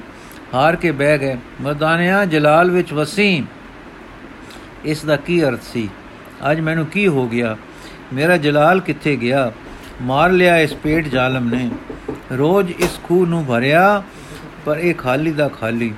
ਚੰਗੇ ਫਾਥੇ ਖੂਬ ਜਰਦੇ ਪੁਲਾ ਉਡਾਏ, ਪਲੰਗ ਨਿਵਾਰੀਆਂ ਤੇ ਸੁੱਤੇ, ਫਲ ਨਿਕਲਿਆ ਇਹ ਫਲ ਨਿਕਲਿਆ ਇਹ ਹੁਣ ਕੋਈ ਡੋਲ ਕੰਧ ਟੱਪਣ ਦੀ ਕਰੋ। ਇਹ ਸੋਚਦਾ ਹੀ ਸੀ ਕਿ ਕੰਨ ਦੇ ਪਾਸ ਇੱਕ ਜਾਲੋ ਵਿੱਚੋਂ ਆਵਾਜ਼ ਆਈ, ਕੰਧਾਂ ਬਹੁਤ ਉੱਚੀਆਂ ਹਨ ਚੜ ਨਹੀਂ ਸਕੋਗੇ। ਮਰਦਾਨਾ, ਮੈਂ ਕਿਵੇਂ ਨਿਕਲਾਂ? ਆਵਾਜ਼ ਮੂਰਖ ਹੈ। ਜੋ ਇੱਥੋਂ ਨਿਕਲਦਾ ਹੈ, ਕੌਣ ਆ ਕੇ ਇੱਥੋਂ, ਇੱਥੇ ਕਦੋਂ ਨਿਕਲਿਆ ਹੈ? ਮਰਦਾਨਾ ਆਪਣੇ ਆਪ ਨਾਲ, ਮਰ ਜਾਣਿਆ, ਗੁਰੂ ਨਾਨਕ ਸਦਾ ਸੱਚਾ ਹੈ, ਵਰਸਦਾ ਸੀ, ਨਾ ਜਾ, ਲੈ ਹੁਣ ਸੁਣ ਲੈ। ਇੱਥੋਂ ਆ ਕੇ ਕਦੇ ਕੋਈ ਨਿਕਲਿਆ ਹੈ? ਮੇਰੇ ਬਾਲ ਬੱਚੇ, ਮੇਰਾ ਪਿੰਡ ਗਿਰਾ, ਉਹ ਜੂਹਾਂ ਤੇ ਉਹ ਵਣ, ਸਭ ਛੁੱਟ ਗਏ, ਬਸ ਰਚ ਗਏ। ਰਹਿ ਗਏ ਇੱਥੇ। ਮਰਦਾਨਿਆਂ, ਓਏ ਮੇਰੇ ਮਨਾ, ਬੱਚੇ, ਹਾਏ ਬੱਚੇ ਚੇਤੇ ਆ ਗਏ ਤੇ ਸਤਗੁਰ ਨਹੀਂ ਯਾਦ ਆਇਆ। ਉਹ ਅਚਾ ਉਹ ਅਚਾ ਤੇ ਤੇਰੇ ਫਿਕਰ ਵਿੱਚ ਹੋਊ। ਤੇ ਤੈਨੂੰ ਨਿਰਾਸ਼ਤਾ ਪੈਣ ਵੇਲੇ ਉਸ ਦਾ ਪਿਆਰ ਚੇਤੇ ਨਹੀਂ ਆਇਆ। ਬੱਚੇ ਚੇਤੇ ਆਏ ਹਨ। हे ਮਨ, ਤੂੰ ਮੈਨੂੰ ਕਿਤੇ ਪਾਰ ਨਾ ਲੰਘਣ ਦਿੱਤਾ। ਜਿੱਥੇ ਸਾਂ, ਉੱਥੇ ਹੀ ਰੱਖਿਆ। ਇੰਨਾ ਸਤਸੰਗ ਕੀਤਾ, ਇੰਨਾ ਕੀਰਤਨ ਉਚਾਰਿਆ। ਫਿਰ ਜੇ ਅੰਤਕਾਲ ਦਾ ਝਲਕਾ ਵੱਜਾ ਹੈ, ਤਾਂ ਪਹਿਲੀ ਯਾਦ ਪਿਆਰੇ ਸਤਿਗੁਰੂ ਦੀ ਨਹੀਂ, ਪਹਿਲਾਂ ਉਹ ਮੋਹ ਮਮਤਾ ਦੇ ਨਾਤੇ ਯਾਦ ਆਏ ਹਨ। ਅੱਛਾ ਭਾਈ, ਤੂੰ ਵੀ ਟੁਰੀ ਚੱਲ, ਤੇ ਅਸੀਂ ਵੀ ਜ਼ੋਰ ਲਾਈ ਚੱਲਣਾ ਹੈ, ਕਿਤੇ ਜਾ ਕੇ ਤਾਂ ਮਗਰੋਂ ਲਵੇਗਾ ਹੀ ਨਾ। ਤਿਲਕਣ ਬਾਜੀ ਖਰਾ ਸਿਆਣਾ ਬੋਤਾ ਭਾਰ। ਸ਼੍ਰੀ ਮਰਦਾਨਾ ਜੀ ਹੁਣ ਉੱਚੀ ਬੋਲੇ, ਚੰਗਾ ਬਈ ਸਾਡਾ ਵੀ ਕੋਈ ਸਮਰਥ ਦਾਤਾ ਹੋਊ। ਤਾਂ ਲੈ ਚੱਲੂ ਇੱਥੋਂ ਕੱਢ ਕੇ ਸਾਨੂੰ। ਇਹ ਕਹਿ ਕੇ ਆਪ ਬਹਿ ਗਏ ਤੇ ਚਿਤ ਧਿਆਨ ਵਿੱਚ ਜੋੜਨ ਲੱਗ ਪਏ।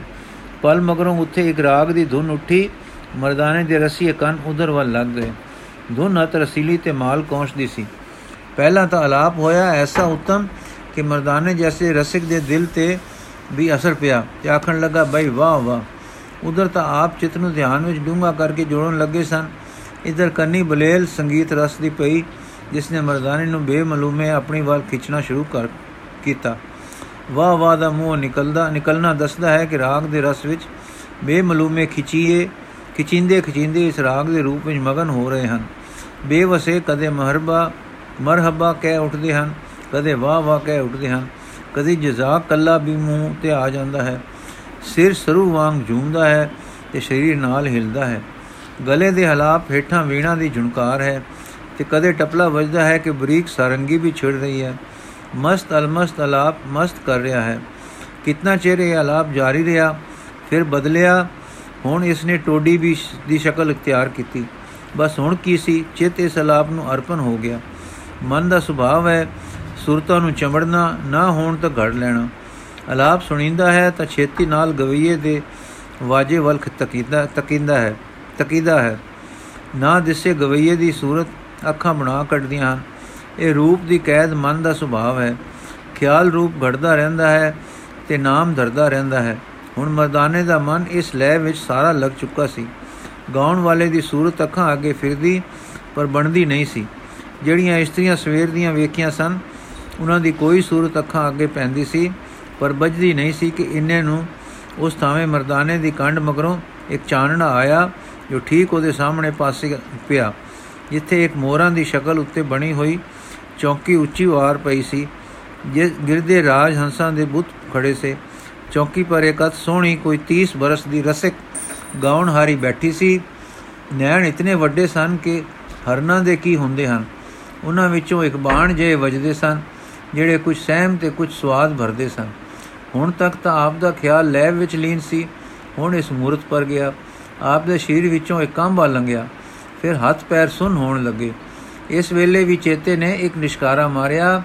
ਯਾਦ ਆਇਆ, ਕਦੇ ਨੀਲਗਿਰੀ ਦੇ ਟੋਡੇ ਜੰਗਲੀਆਂ ਦਾ ਹਾਲ ਸੁਣਿਆ ਸੀ ਕਿ ਉਹਨਾਂ ਨੇ ਐਸੀ ਤਰਾਟਕ ਸਿੱਧੀ ਕੀਤੀ ਹੋਈ ਹੈ ਕਿ ਪੰਛੀਆਂ ਦਾ ਸ਼ਿਕਾਰ ਨੈਣਾਂ ਦੀ ਟੱਕ ਬਨ ਕੇ ਕਰਦੇ ਹਨ ਕਿ ਉਹ ਚੀ ਚੀ ਕਰਦੇ ਆਪ ਉਹਨਾਂ ਦੀ ਗੋਦ ਵਿੱਚ ਆ ਵੜਦੇ ਹਨ।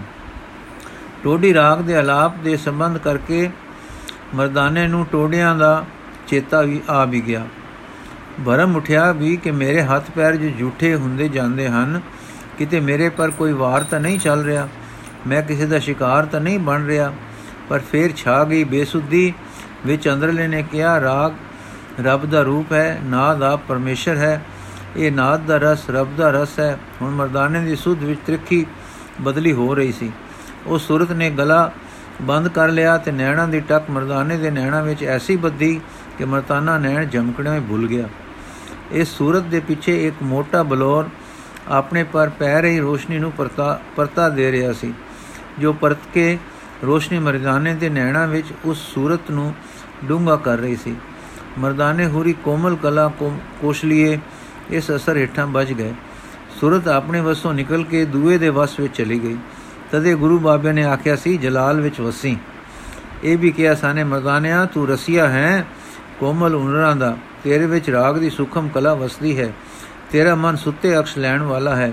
ਵੇਖੀ ਜਲਾਲ ਵਿੱਚ ਵਸੀ, ਕਿਤੇ ਰਸੀਆ ਹੋ ਕੇ ਸੱਟ ਨਾ ਖਾ ਬੈਠੀ। ਪਰ ਚੋਜੀ ਦੇ ਚੋਜ ਹਨ। ਮਰਦਾਨਾ ਸੱਟ ਖਾ ਗਿਆ। ਮਰਦਾਨਾ ਕਿਉਂ ਸੱਟ ਖਾਵੇ? ਜਿਸ ਦੇ ਸਿਰ ਤੇ ਇੱਕ ਸੂਰਾ ਗੁਰੂ ਹੈ। ਪਰ ਚੋਜੀ ਦੇ ਚੋਜਾਂ ਦਾ, ਚੋਜੀ ਆਪ ਜਾਣੂ ਹੈ। ਇਸ ਲਈ ਮਰਦਾਨਾ ਵੀ ਸੱਟ ਖਾ ਗਿਆ ਹੈ। ਪਹਿਲਾਂ ਤਾਂ ਮਰਦਾਨੇ ਤੇ ਰਾਗ ਦਾ ਰਸ ਪਿਆ। ਸੁਨਤਾ ਛਾ ਗਈ, ਹੱਥ ਪੈਰ ਸੁਨ ਹੁੰਦੇ ਗਏ, ਫਿਰ ਨੈਣ ਜਮਕਣਾ ਭੁੱਲ ਗਏ, ਫਿਰ ਮਾਨੋ ਪੱਥਰ ਦੀ ਮੂਰਤੀ ਹੋ ਗਏ, ਹੁਣ ਸਾਰਾ ਕੁਝ ਵਸੋਂ ਬਾਹਰ ਹੋ, ਬਾਹਰ ਹੈ, ਬੇਹੋਸ਼ ਬੈਠੇ ਹਨ, ਕੋਈ ਥੋ ਪਛਿੱਤਤਾ ਨਹੀਂ ਹੈ। ਉਸ ਥਾਂ ਦਾ ਰੰਗ ਬਦਲਿਆ, ਚਾਨਣਾ ਹੋ ਗਿਆ, ਉਹ ਸੂਰਤ ਹਿੱਲੀ ਤੇ ਮਰਦਾਨੇ ਦੇ ਕੋਲ ਆਈ ਤੇ ਆਖਿਆ, ਤੂੰ ਕੌਣ ਹੈ? ਮਰਦਾਨਾ ਪਤਾ ਨਹੀਂ। ਸੂਰਤ, ਤੂੰ ਗਵਈਆ ਹੈ? ਮਰਦਾਨਾ, ਜੀ ਹਾਂ, ਸੂਰਤ ਗਾਓ। ਮਰਦਾਨੇ ਨੇ ਬੇਸੁੱਧੀ ਵਿੱਚ ਗਾਵਿਆ ਸੂਰਤ ਤੂੰ ਆਦਮੀ ਹੈ, ਮਰਦਾਨਾ ਜੀ ਹਾਂ। ਨਹੀਂ, ਤੂੰ ਤ੍ਰਿਮਤ ਹੈ, ਮਰਦਾਨਾ ਜੀ ਹਾਂ। ਸੂਰਤ, ਤੂੰ ਮੇਢਾ ਹੈ, ਮਰਦਾਨਾ ਜੀ ਹਾਂ। ਮੇਢੇ ਦੀ ਬੋਲੀ ਬੋਲ, ਮਰਦਾਨੇ ਨੇ ਮਕਿਆਉਣ ਦੀ ਬੋਲੀ ਬੋਲੀ। ਸੂਰਤ, ਹਾਂ ਸਭਾ ਸੇ ਬੈਠਾ ਰਹੋ ਤੇ ਬੁੱਲੇ ਲੁੱਟ। ਸਈਆਂ ਵੱਲ ਤੱਕ ਕੇ ਆਇਆ ਸੀ ਇੱਥੇ ਭਾਰਾ ਚੌਧਰੀ। ਸਵੇਰ ਦਾ ਖਪਾ ਮਾਰਿਆ ਸੂ ਸਾਰੇ ਘਰ ਨੂੰ। ਇਸ ਵੇਲੇ ਇਸ ਦਲਾਨ ਵਿੱਚ ਸੂਰਜ ਦਾ ਚਾਨਣਾ ਖੁੱਲਾ ਪੈ ਰਿਹਾ ਸੀ। ਰਾਤ ਦਾ ਸਮਾਨ ਲੋਪ ਕਰ ਦਿੱਤਾ ਗਿਆ ਸੀ। ਦਾਸ ਦਾਸੀਆਂ ਹਾਜ਼ਰ ਖੜੇ ਸਨ। ਸਾਰੇ ਗੋਡੇ ਟੇਕ ਕੇ ਮੱਥੇ ਟੇਕ ਰਹੇ ਸਨ ਤੇ ਗਾਉ ਰਹੇ ਸਨ। ਧਨ ਨੂਰ ਸ਼ਾ ਨੂਰਨ, ਧਨ ਤੈ ਸਰਕਾਰ ਹੈ, ਧਨ ਤੂੰ ਹੈ ਧਨ ਰਾਣੀ, ਧਨ ਤੈ ਦਰਬਾਰ ਹੈ। ਜੋ ਇਸ ਘਰ ਦੇ ਅਸਰ ਤੋਂ ਬੇਅਸਰ ਰਹਿਣ ਵਿੱਚ ਅੱਜ ਮਰਦਾਨੇ ਨੇ ਤਾਕਤ ਦਿਖਾਈ ਸੀ, ਉਹ ਅੱਗੇ ਕਦੇ ਕਿਸੇ ਨਹੀਂ ਦਿਖਾਈ ਸੀ। ਅੱਗੇ ਨੂਰ ਸ਼ਾਹ ਅਰਥਾਤ ਉਹ ਮੋਹਣੀ ਮੂਰਤ ਜਿਸ ਨੇ ਮਰਦਾਨੇ ਨੂੰ ਆਪਣੀ ਤਰਾਟਕ ਸ਼ਕਤੀ ਨਾਲ ਸ਼ਿਕਾਰ ਕੀਤਾ ਹੈ, ਬਹੁਤ ਗੁੱਸੇ ਵਿੱਚ ਸੀ ਕਿ ਇਹ ਕੌਣ ਆਦਮੀ ਆ ਵੜਿਆ ਹੈ ਕਿ ਜਿਸ ਤੇ ਸਾਡਾ ਅਸਰ ਨਹੀਂ ਪੈ ਰਿਹਾ। ਤੇ ਇਹ ਤੋਕਲੇ ਇਸ ਤੋਕਲੇ ਵਿੱਚ ਸੀ ਕਿ ਜੇ ਕਿਤੇ ਇਹ ਸੁੱਕਾ ਨਿਕਲ ਗਿਆ ਤਾਂ ਸਾਰੇ ਚੇਲੇ ਚੇਲੀਆਂ ਪਰ ਬੇਰੋਬੀ ਪੈ ਹੋ ਜਾਏਗੀ। ਹੁਣ ਕਾਮਯਾਬ ਹੋ ਕੇ ਸ਼ਿਕਾਰ ਮਾਰ ਕੇ ਨੂਰ ਸ਼ਾ ਆਕੜ ਰਹੀ ਹੈ ਔਰ ਸਾਰੇ ਮੰਦਰ ਵਿੱਚ ਵਾਹ ਵਾਹ ਹੋ ਰਹੀ ਹੈ। ਮਰਦਾਨੇ ਗਰੀਬ ਦੀ ਇਹ ਦਸ਼ਾ ਹੈ ਕਿ ਉਸ ਨੂੰ ਆਪਣੇ ਆਪ ਦੀ ਸੁਧ ਉੱਕੀ ਨਹੀਂ ਚੁੰਬਕ ਦੇ ਮਗਰ ਜਿੱਕੋ ਲੋਹਾ ਜਾਂਦਾ ਹੈ, ਉਹਦੇ ਹੁਕਮ ਦੇ ਮਗਰ ਜਾਂਦਾ ਹੈ, ਉਹ ਉਹ ਕਹੇ ਸੋ ਕਹਿੰਦਾ ਹੈ ਤੇ ਕਰਦਾ ਹੈ। ਇਥੋਂ ਤਾਈ ਕਿ ਉਹ ਮਿਰਚਾਂ ਖਵਾ ਕੇ ਕਹਿੰਦੀ ਹੈ ਛੁਆਰੇ ਹਨ ਤਾਂ ਉਹ ਕਹਿੰਦਾ ਹੈ, ਬੜੇ ਮਿੱਠੇ ਹਨ। ਤੇ ਛੁਆਰਾ ਦੇਖ ਕੇ ਆਖਦੀ ਹੈ, ਇਹ ਕੋੜਾ ਹੈ ਤਾਂ ਉਸ ਨੂੰ ਕੋੜਾ ਲੱਗਦਾ ਹੈ ਤੇ ਥੂ ਥੂ ਕਰਦਾ ਹੈ। ਨੰਬਰ 10 ਨਦਰ। ਬਿਨ ਗੁਰ ਮੈਲ ਨ ਉਤਰੈ, ਬਿਨ ਹਰ ਕਿਉ ਘਰ ਵਾਸ। ਦੁਪਹਿਰ ਢਲ ਪਈ ਮਰਦਾਨਾ ਸ਼ਹਿਰ ਗਿਆ, ਮੁੜਿਆ ਨਹੀਂ। ਸੁਖ ਸਾਗਰ ਗੁਰੂ ਨਾਨਕ ਜੀ ਉਜਾੜ ਵਿੱਚ ਬੈਠੇ ਪਿਆਰੇ ਸਿੱਖ ਸੇਵਕ ਤੇ ਬਾਲ ਸਖਾਈ ਮਿੱਤਰ ਲਈ ਸੋਚ ਕਰਨ ਲੱਗੇ। ਜਾਣਦੇ ਸਨ ਕਿ ਅਕਾਲ ਪੁਰਖ ਐਡੇ ਇੱਕ ਭਾਰੀ ਕੁਫਰ ਗੜ ਨੂੰ ਤੋੜਨ ਵਾਸਤੇ ਸਾਨੂੰ ਲਿਆਇਆ ਹੈ, ਸੋ ਕਿਸੇ ਚੋਜ ਵਿੱਚ ਮਰਦਾਨੇ ਨੂੰ ਪਾ ਦਿੱਤਾ ਹੈ। ਚਲੋ ਮਿੱਤਰ ਦੀ ਸਾਰ ਲਈਏ ਤੇ ਮਾਲਕ ਦੀ ਨੌਕਰੀ ਬਜਾ ਲਿਆਈਏ। ਗੈਰ ਗੰਭੀਰ ਤੇ ਸ਼ਾਂਤ ਦੇ ਸਮੁੰਦਰ, ਸ਼ਕਤੀ ਦੇ ਸਾਗਰ ਸਤਿਗੁਰੂ ਜੀ ਨਗਰ ਵੱਲ ਨੂੰ ਉੱਠ ਟੁਰੇ ਟੁਰਦੇ ਟੁਰਦੇ ਜਿੱਧਰ ਚਰਨ ਲਈ ਗਏ, ਚਲੇ ਗਏ।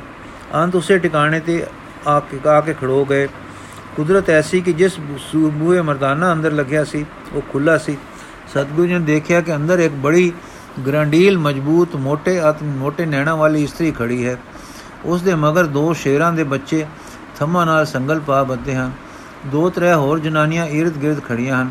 ਮਰਦਾਨਾ ਚੁੱਪ ਕਰਕੇ ਬੈਠਾ ਹੈ। ਇੱਕ ਜਨਾਨੀ ਕਹਿ ਰਹੀ ਹੈ, ਸ਼ਾਹ ਜੀ, ਹੁਣ ਮੇਰ ਕਰੋ। ਇਸ ਦੀ ਤੰਦਰਾ ਖੋਲ ਦਿਓ। ਕਾਫੀ ਅਸਰ ਹੋ ਚੁੱਕਾ ਹੈ। ਹੁਣ ਇਹ ਆਪਦਾ ਹੋ ਗਿਆ ਹੈ। ਕਿਤੇ ਜਾਣ ਜੋਗਾ ਨਹੀਂ ਰਿਹਾ। ਇਸੇ ਦਰ ਸੇਵਾ ਕਰੇਗਾ ਤੇ ਦੇਵ ਸ਼ਕਤੀ ਨੂੰ ਪ੍ਰਾਪਤ ਹੋ ਕੇ ਆਪ ਦਾ ਬਾਲਕਾ ਫਕੀਰ ਬਣੇਗਾ। ਗਾਉਂ ਦਾ ਚੰਗਾ ਹੈ। ਆਪ ਦੀ ਮੁਰੀਦੀ ਖੂਬ ਵਧੇਗੀ। ਵਧੇਗੀ ਮੂਰਸ਼ਾ ਉਹ ਵੱਡੀ ਇਸਤਰੀ, ਨਹੀਂ ਬਾਬਾ, ਇਹ ਮਾਮੂਲੀ ਬੰਦਾ ਨਹੀਂ। ਇਹ ਕੋਈ ਚੀਜ਼ ਹੈ। ਤਰੇ ਦਿਨ ਤਰੇ ਰਾਤਾਂ ਨੀਂਦ ਵਿੱਚ ਗੁੱਟ ਰਹੇਗਾ, ਤਾਂ ਇਸ ਦਾ ਅੰਦਰਲਾ ਮਤ ਜਮਰੇਗਾ ਦੂਸਰੀ ਬੋਲੀ, ਸੁਆਮਿਨੀ ਜੀ ਇਸ ਦੀ ਸੂਰਤ ਤੇ ਤਰਸ ਆਉਂਦਾ ਹੈ। ਨੂਰ ਸ਼ਾ ਮਗਰ ਮੱਛਾਂ ਤੇ ਤਰਸ। ਐਡੀ ਤਰਸਾਂ ਵਾਲੀ ਆਈ ਹੈ। ਅਸਾਂ ਕੋਈ ਫਾਇਦਾ ਦਿੱਤਾ ਹੈ? ਬੈਠਾ ਹੈ ਮੌਜ ਵਿੱਚ। ਜੋ ਖਿਆਲ ਤੇ ਛੱਡੀਦਾ ਹੈ, ਉਸੇ ਵਿੱਚ ਬੁੱਲੇ ਲੁੱਟਦਾ ਹੈ। ਹੁਣ ਅਸਾਂ ਕਿਹਾ ਹੈ? ਰੋਟੀ ਖਾ। ਦੇਖੋ, ਐਵੇਂ ਮੂੰਹ ਮਾਰੀ ਜਾਂਦਾ ਹੈ। ਹੁਣ ਕਹਿੰਦੀਆਂ ਤੂੰ ਮੁੰਡ ਮੇਡਾ ਹੈ ਬੋਲ। ਦੇਖੋ ਮਕਿਆਉਂਦਾ ਹੈ। ਇਸ ਕਰਕੇ ਇਸ ਇਹ ਤੱਕ ਕੇ ਸਾਰੀਆਂ ਹੱਸ ਪਈਆਂ। ਇਸ ਵੇਲੇ ਅਚਾਨਕ ਨੂਰ ਸ਼ਾਹ ਦਾ ਕਲੇਜਾ ਧੜਕਿਆ। ਕਾਣ ਕੁਝ ਨਹੀਂ ਸੀ ਤੇ ਇਤਨੇ ਧੜਕ ਕਦੇ ਖਾਦੀ ਨਹੀਂ ਸੀ।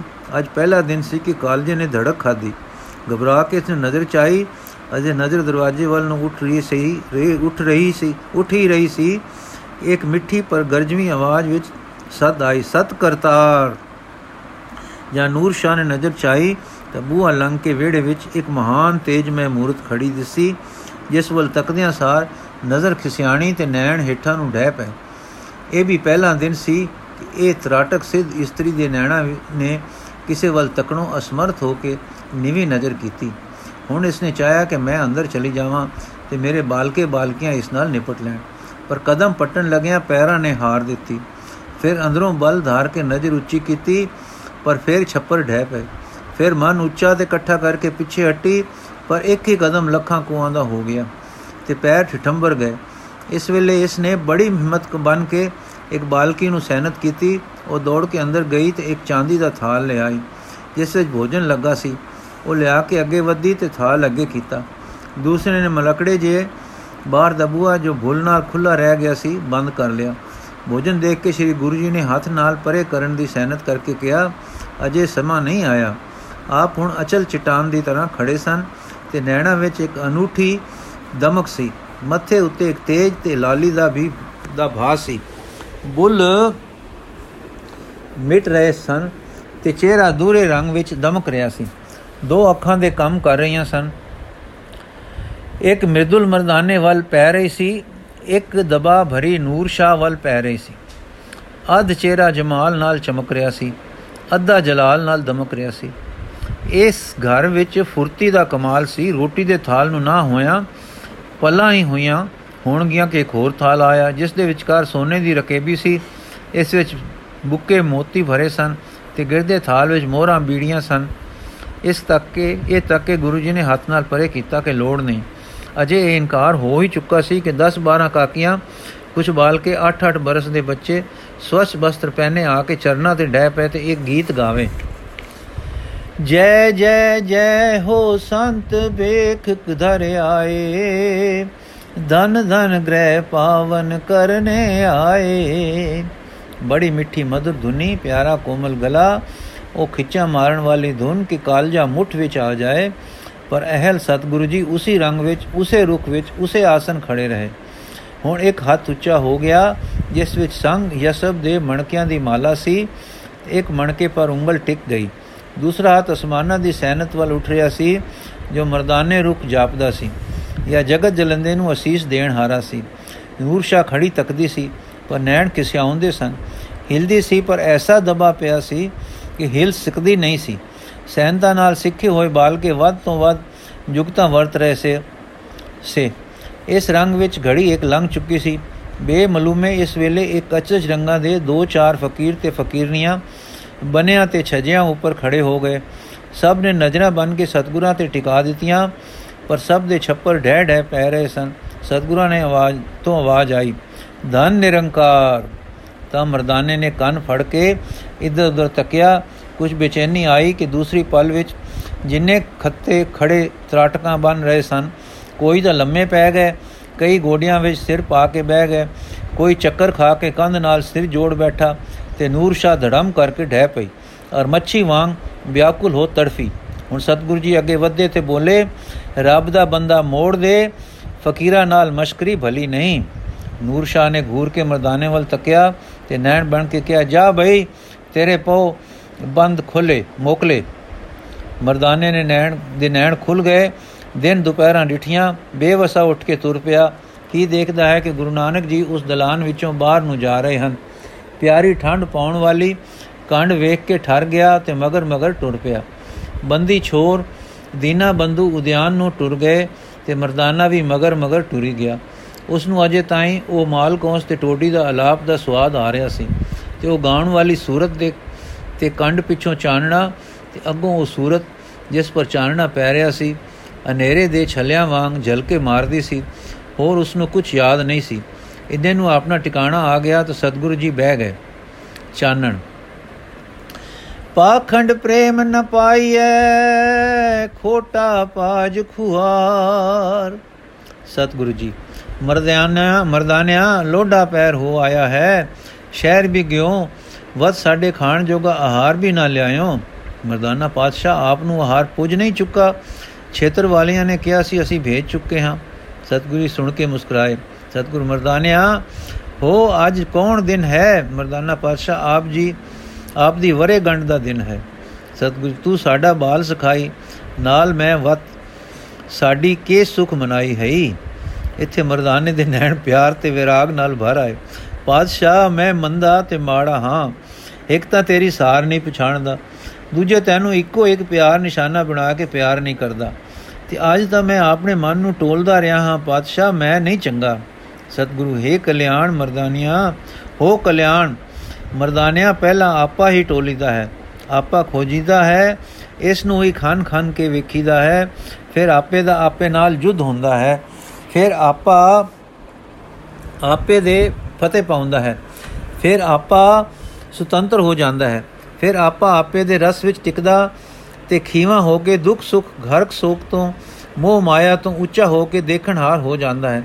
ਜੇ ਮਨ ਨੂੰ ਪਰਤਾ ਪਰਤਾ ਫਰੋ ਫਰੋਲ ਕੇ ਵੇਖੀਏ ਹੀ ਨਾ, ਇਸ ਦੀਆਂ ਚੋਰੀਆਂ ਦੇ ਜਾਣੂ ਹੀ ਨਾ ਹੋਈਏ, ਤਾਂ ਇਹ ਆਪੇ ਨੂੰ ਧੋਖੇ ਦੇ ਦੇ ਕੇ ਮਾਰੀ ਜਾਂਦਾ ਹੈ। ਗੁਰਮੁਖ ਸੋ ਜੋ ਮਨ ਦੀਆਂ ਚੋਰੀਆਂ ਦਾ ਜਾਣੂ। ਮਰਦਾਨਾ, ਪਰ ਮੈਂ ਤਾਂ ਮਿੱਟੀ ਅੰਧ ਹਾਂ।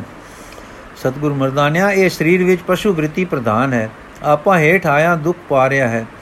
ਪਰ ਸਮਝ ਨਹੀਂ ਰਿਹਾ, ਤੂੰ ਘਬਰਾ ਨਹੀਂ, ਤੂੰ ਗੁਰਮੁਖ ਹੋ ਗਿਆ ਹੈ। ਜੋ ਆਪਣਾ ਸੁਭਾਅ ਹੈ, ਉਹ ਸਹਜੇ ਸਹਜੇ ਜਿਤੀਂਦਾ ਹੈ ਜਿਤਿੰਦਾ ਹੈ। ਪਹਿਲਾ ਪਸ਼ੂ ਤੋਂ ਮਨੁੱਖ ਬਣੀਂਦਾ ਹੈ, ਫਿਰ ਦੇਵਤਾ। ਭਾਗ ਹੋਇਆ ਜੋ ਤੈਨੂੰ ਆਪਾ ਨਜ਼ਰੀ ਆ ਗਿਆ।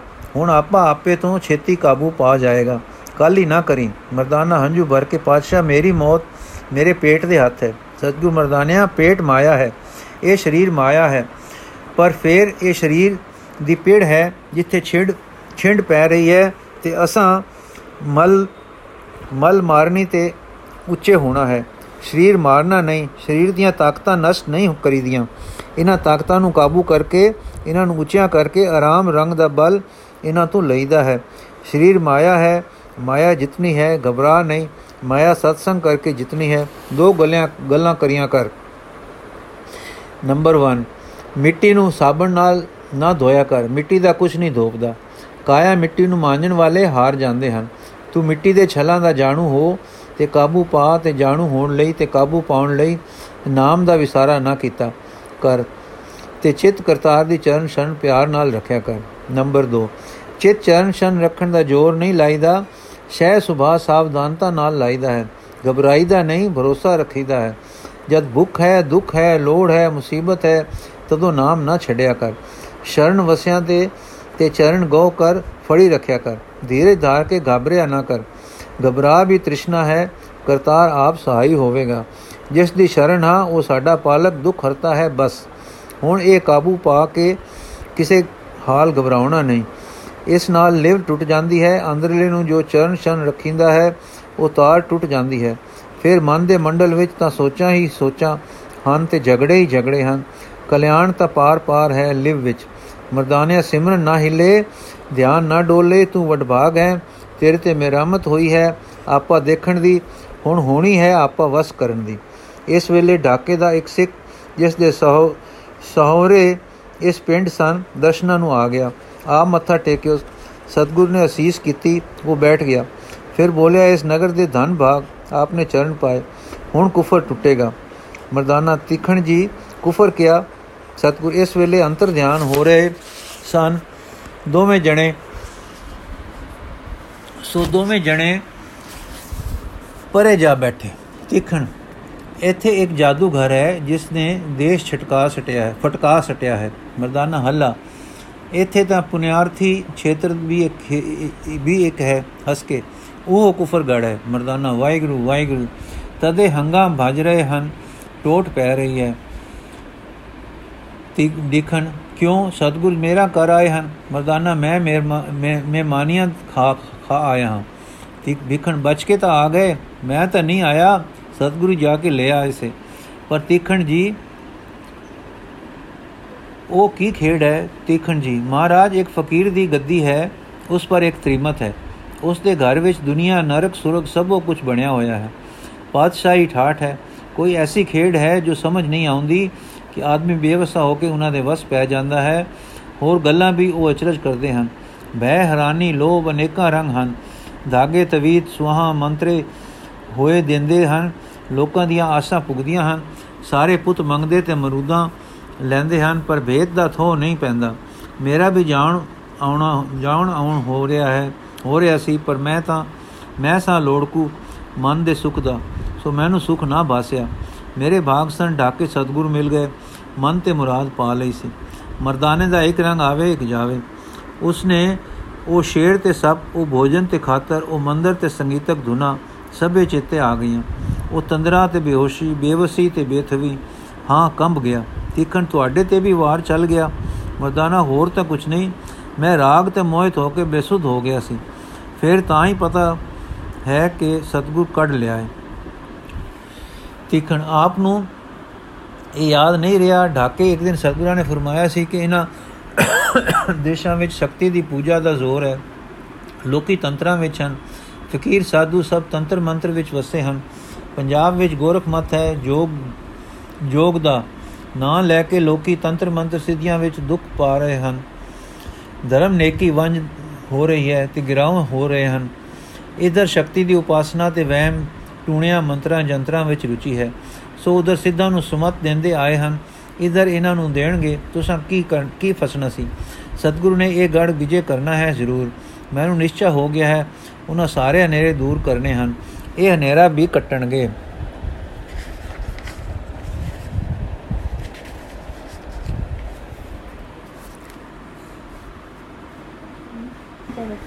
ਵਾਹਿਗੁਰੂ ਜੀ ਕਾ ਖਾਲਸਾ ਵਾਹਿਗੁਰੂ ਜੀ ਕੀ ਫਤਿਹ। ਬਾਕੀ ਦੀ ਸਾਖੀ ਕੱਲ ਪੜਾਂਗੇ ਜੀ।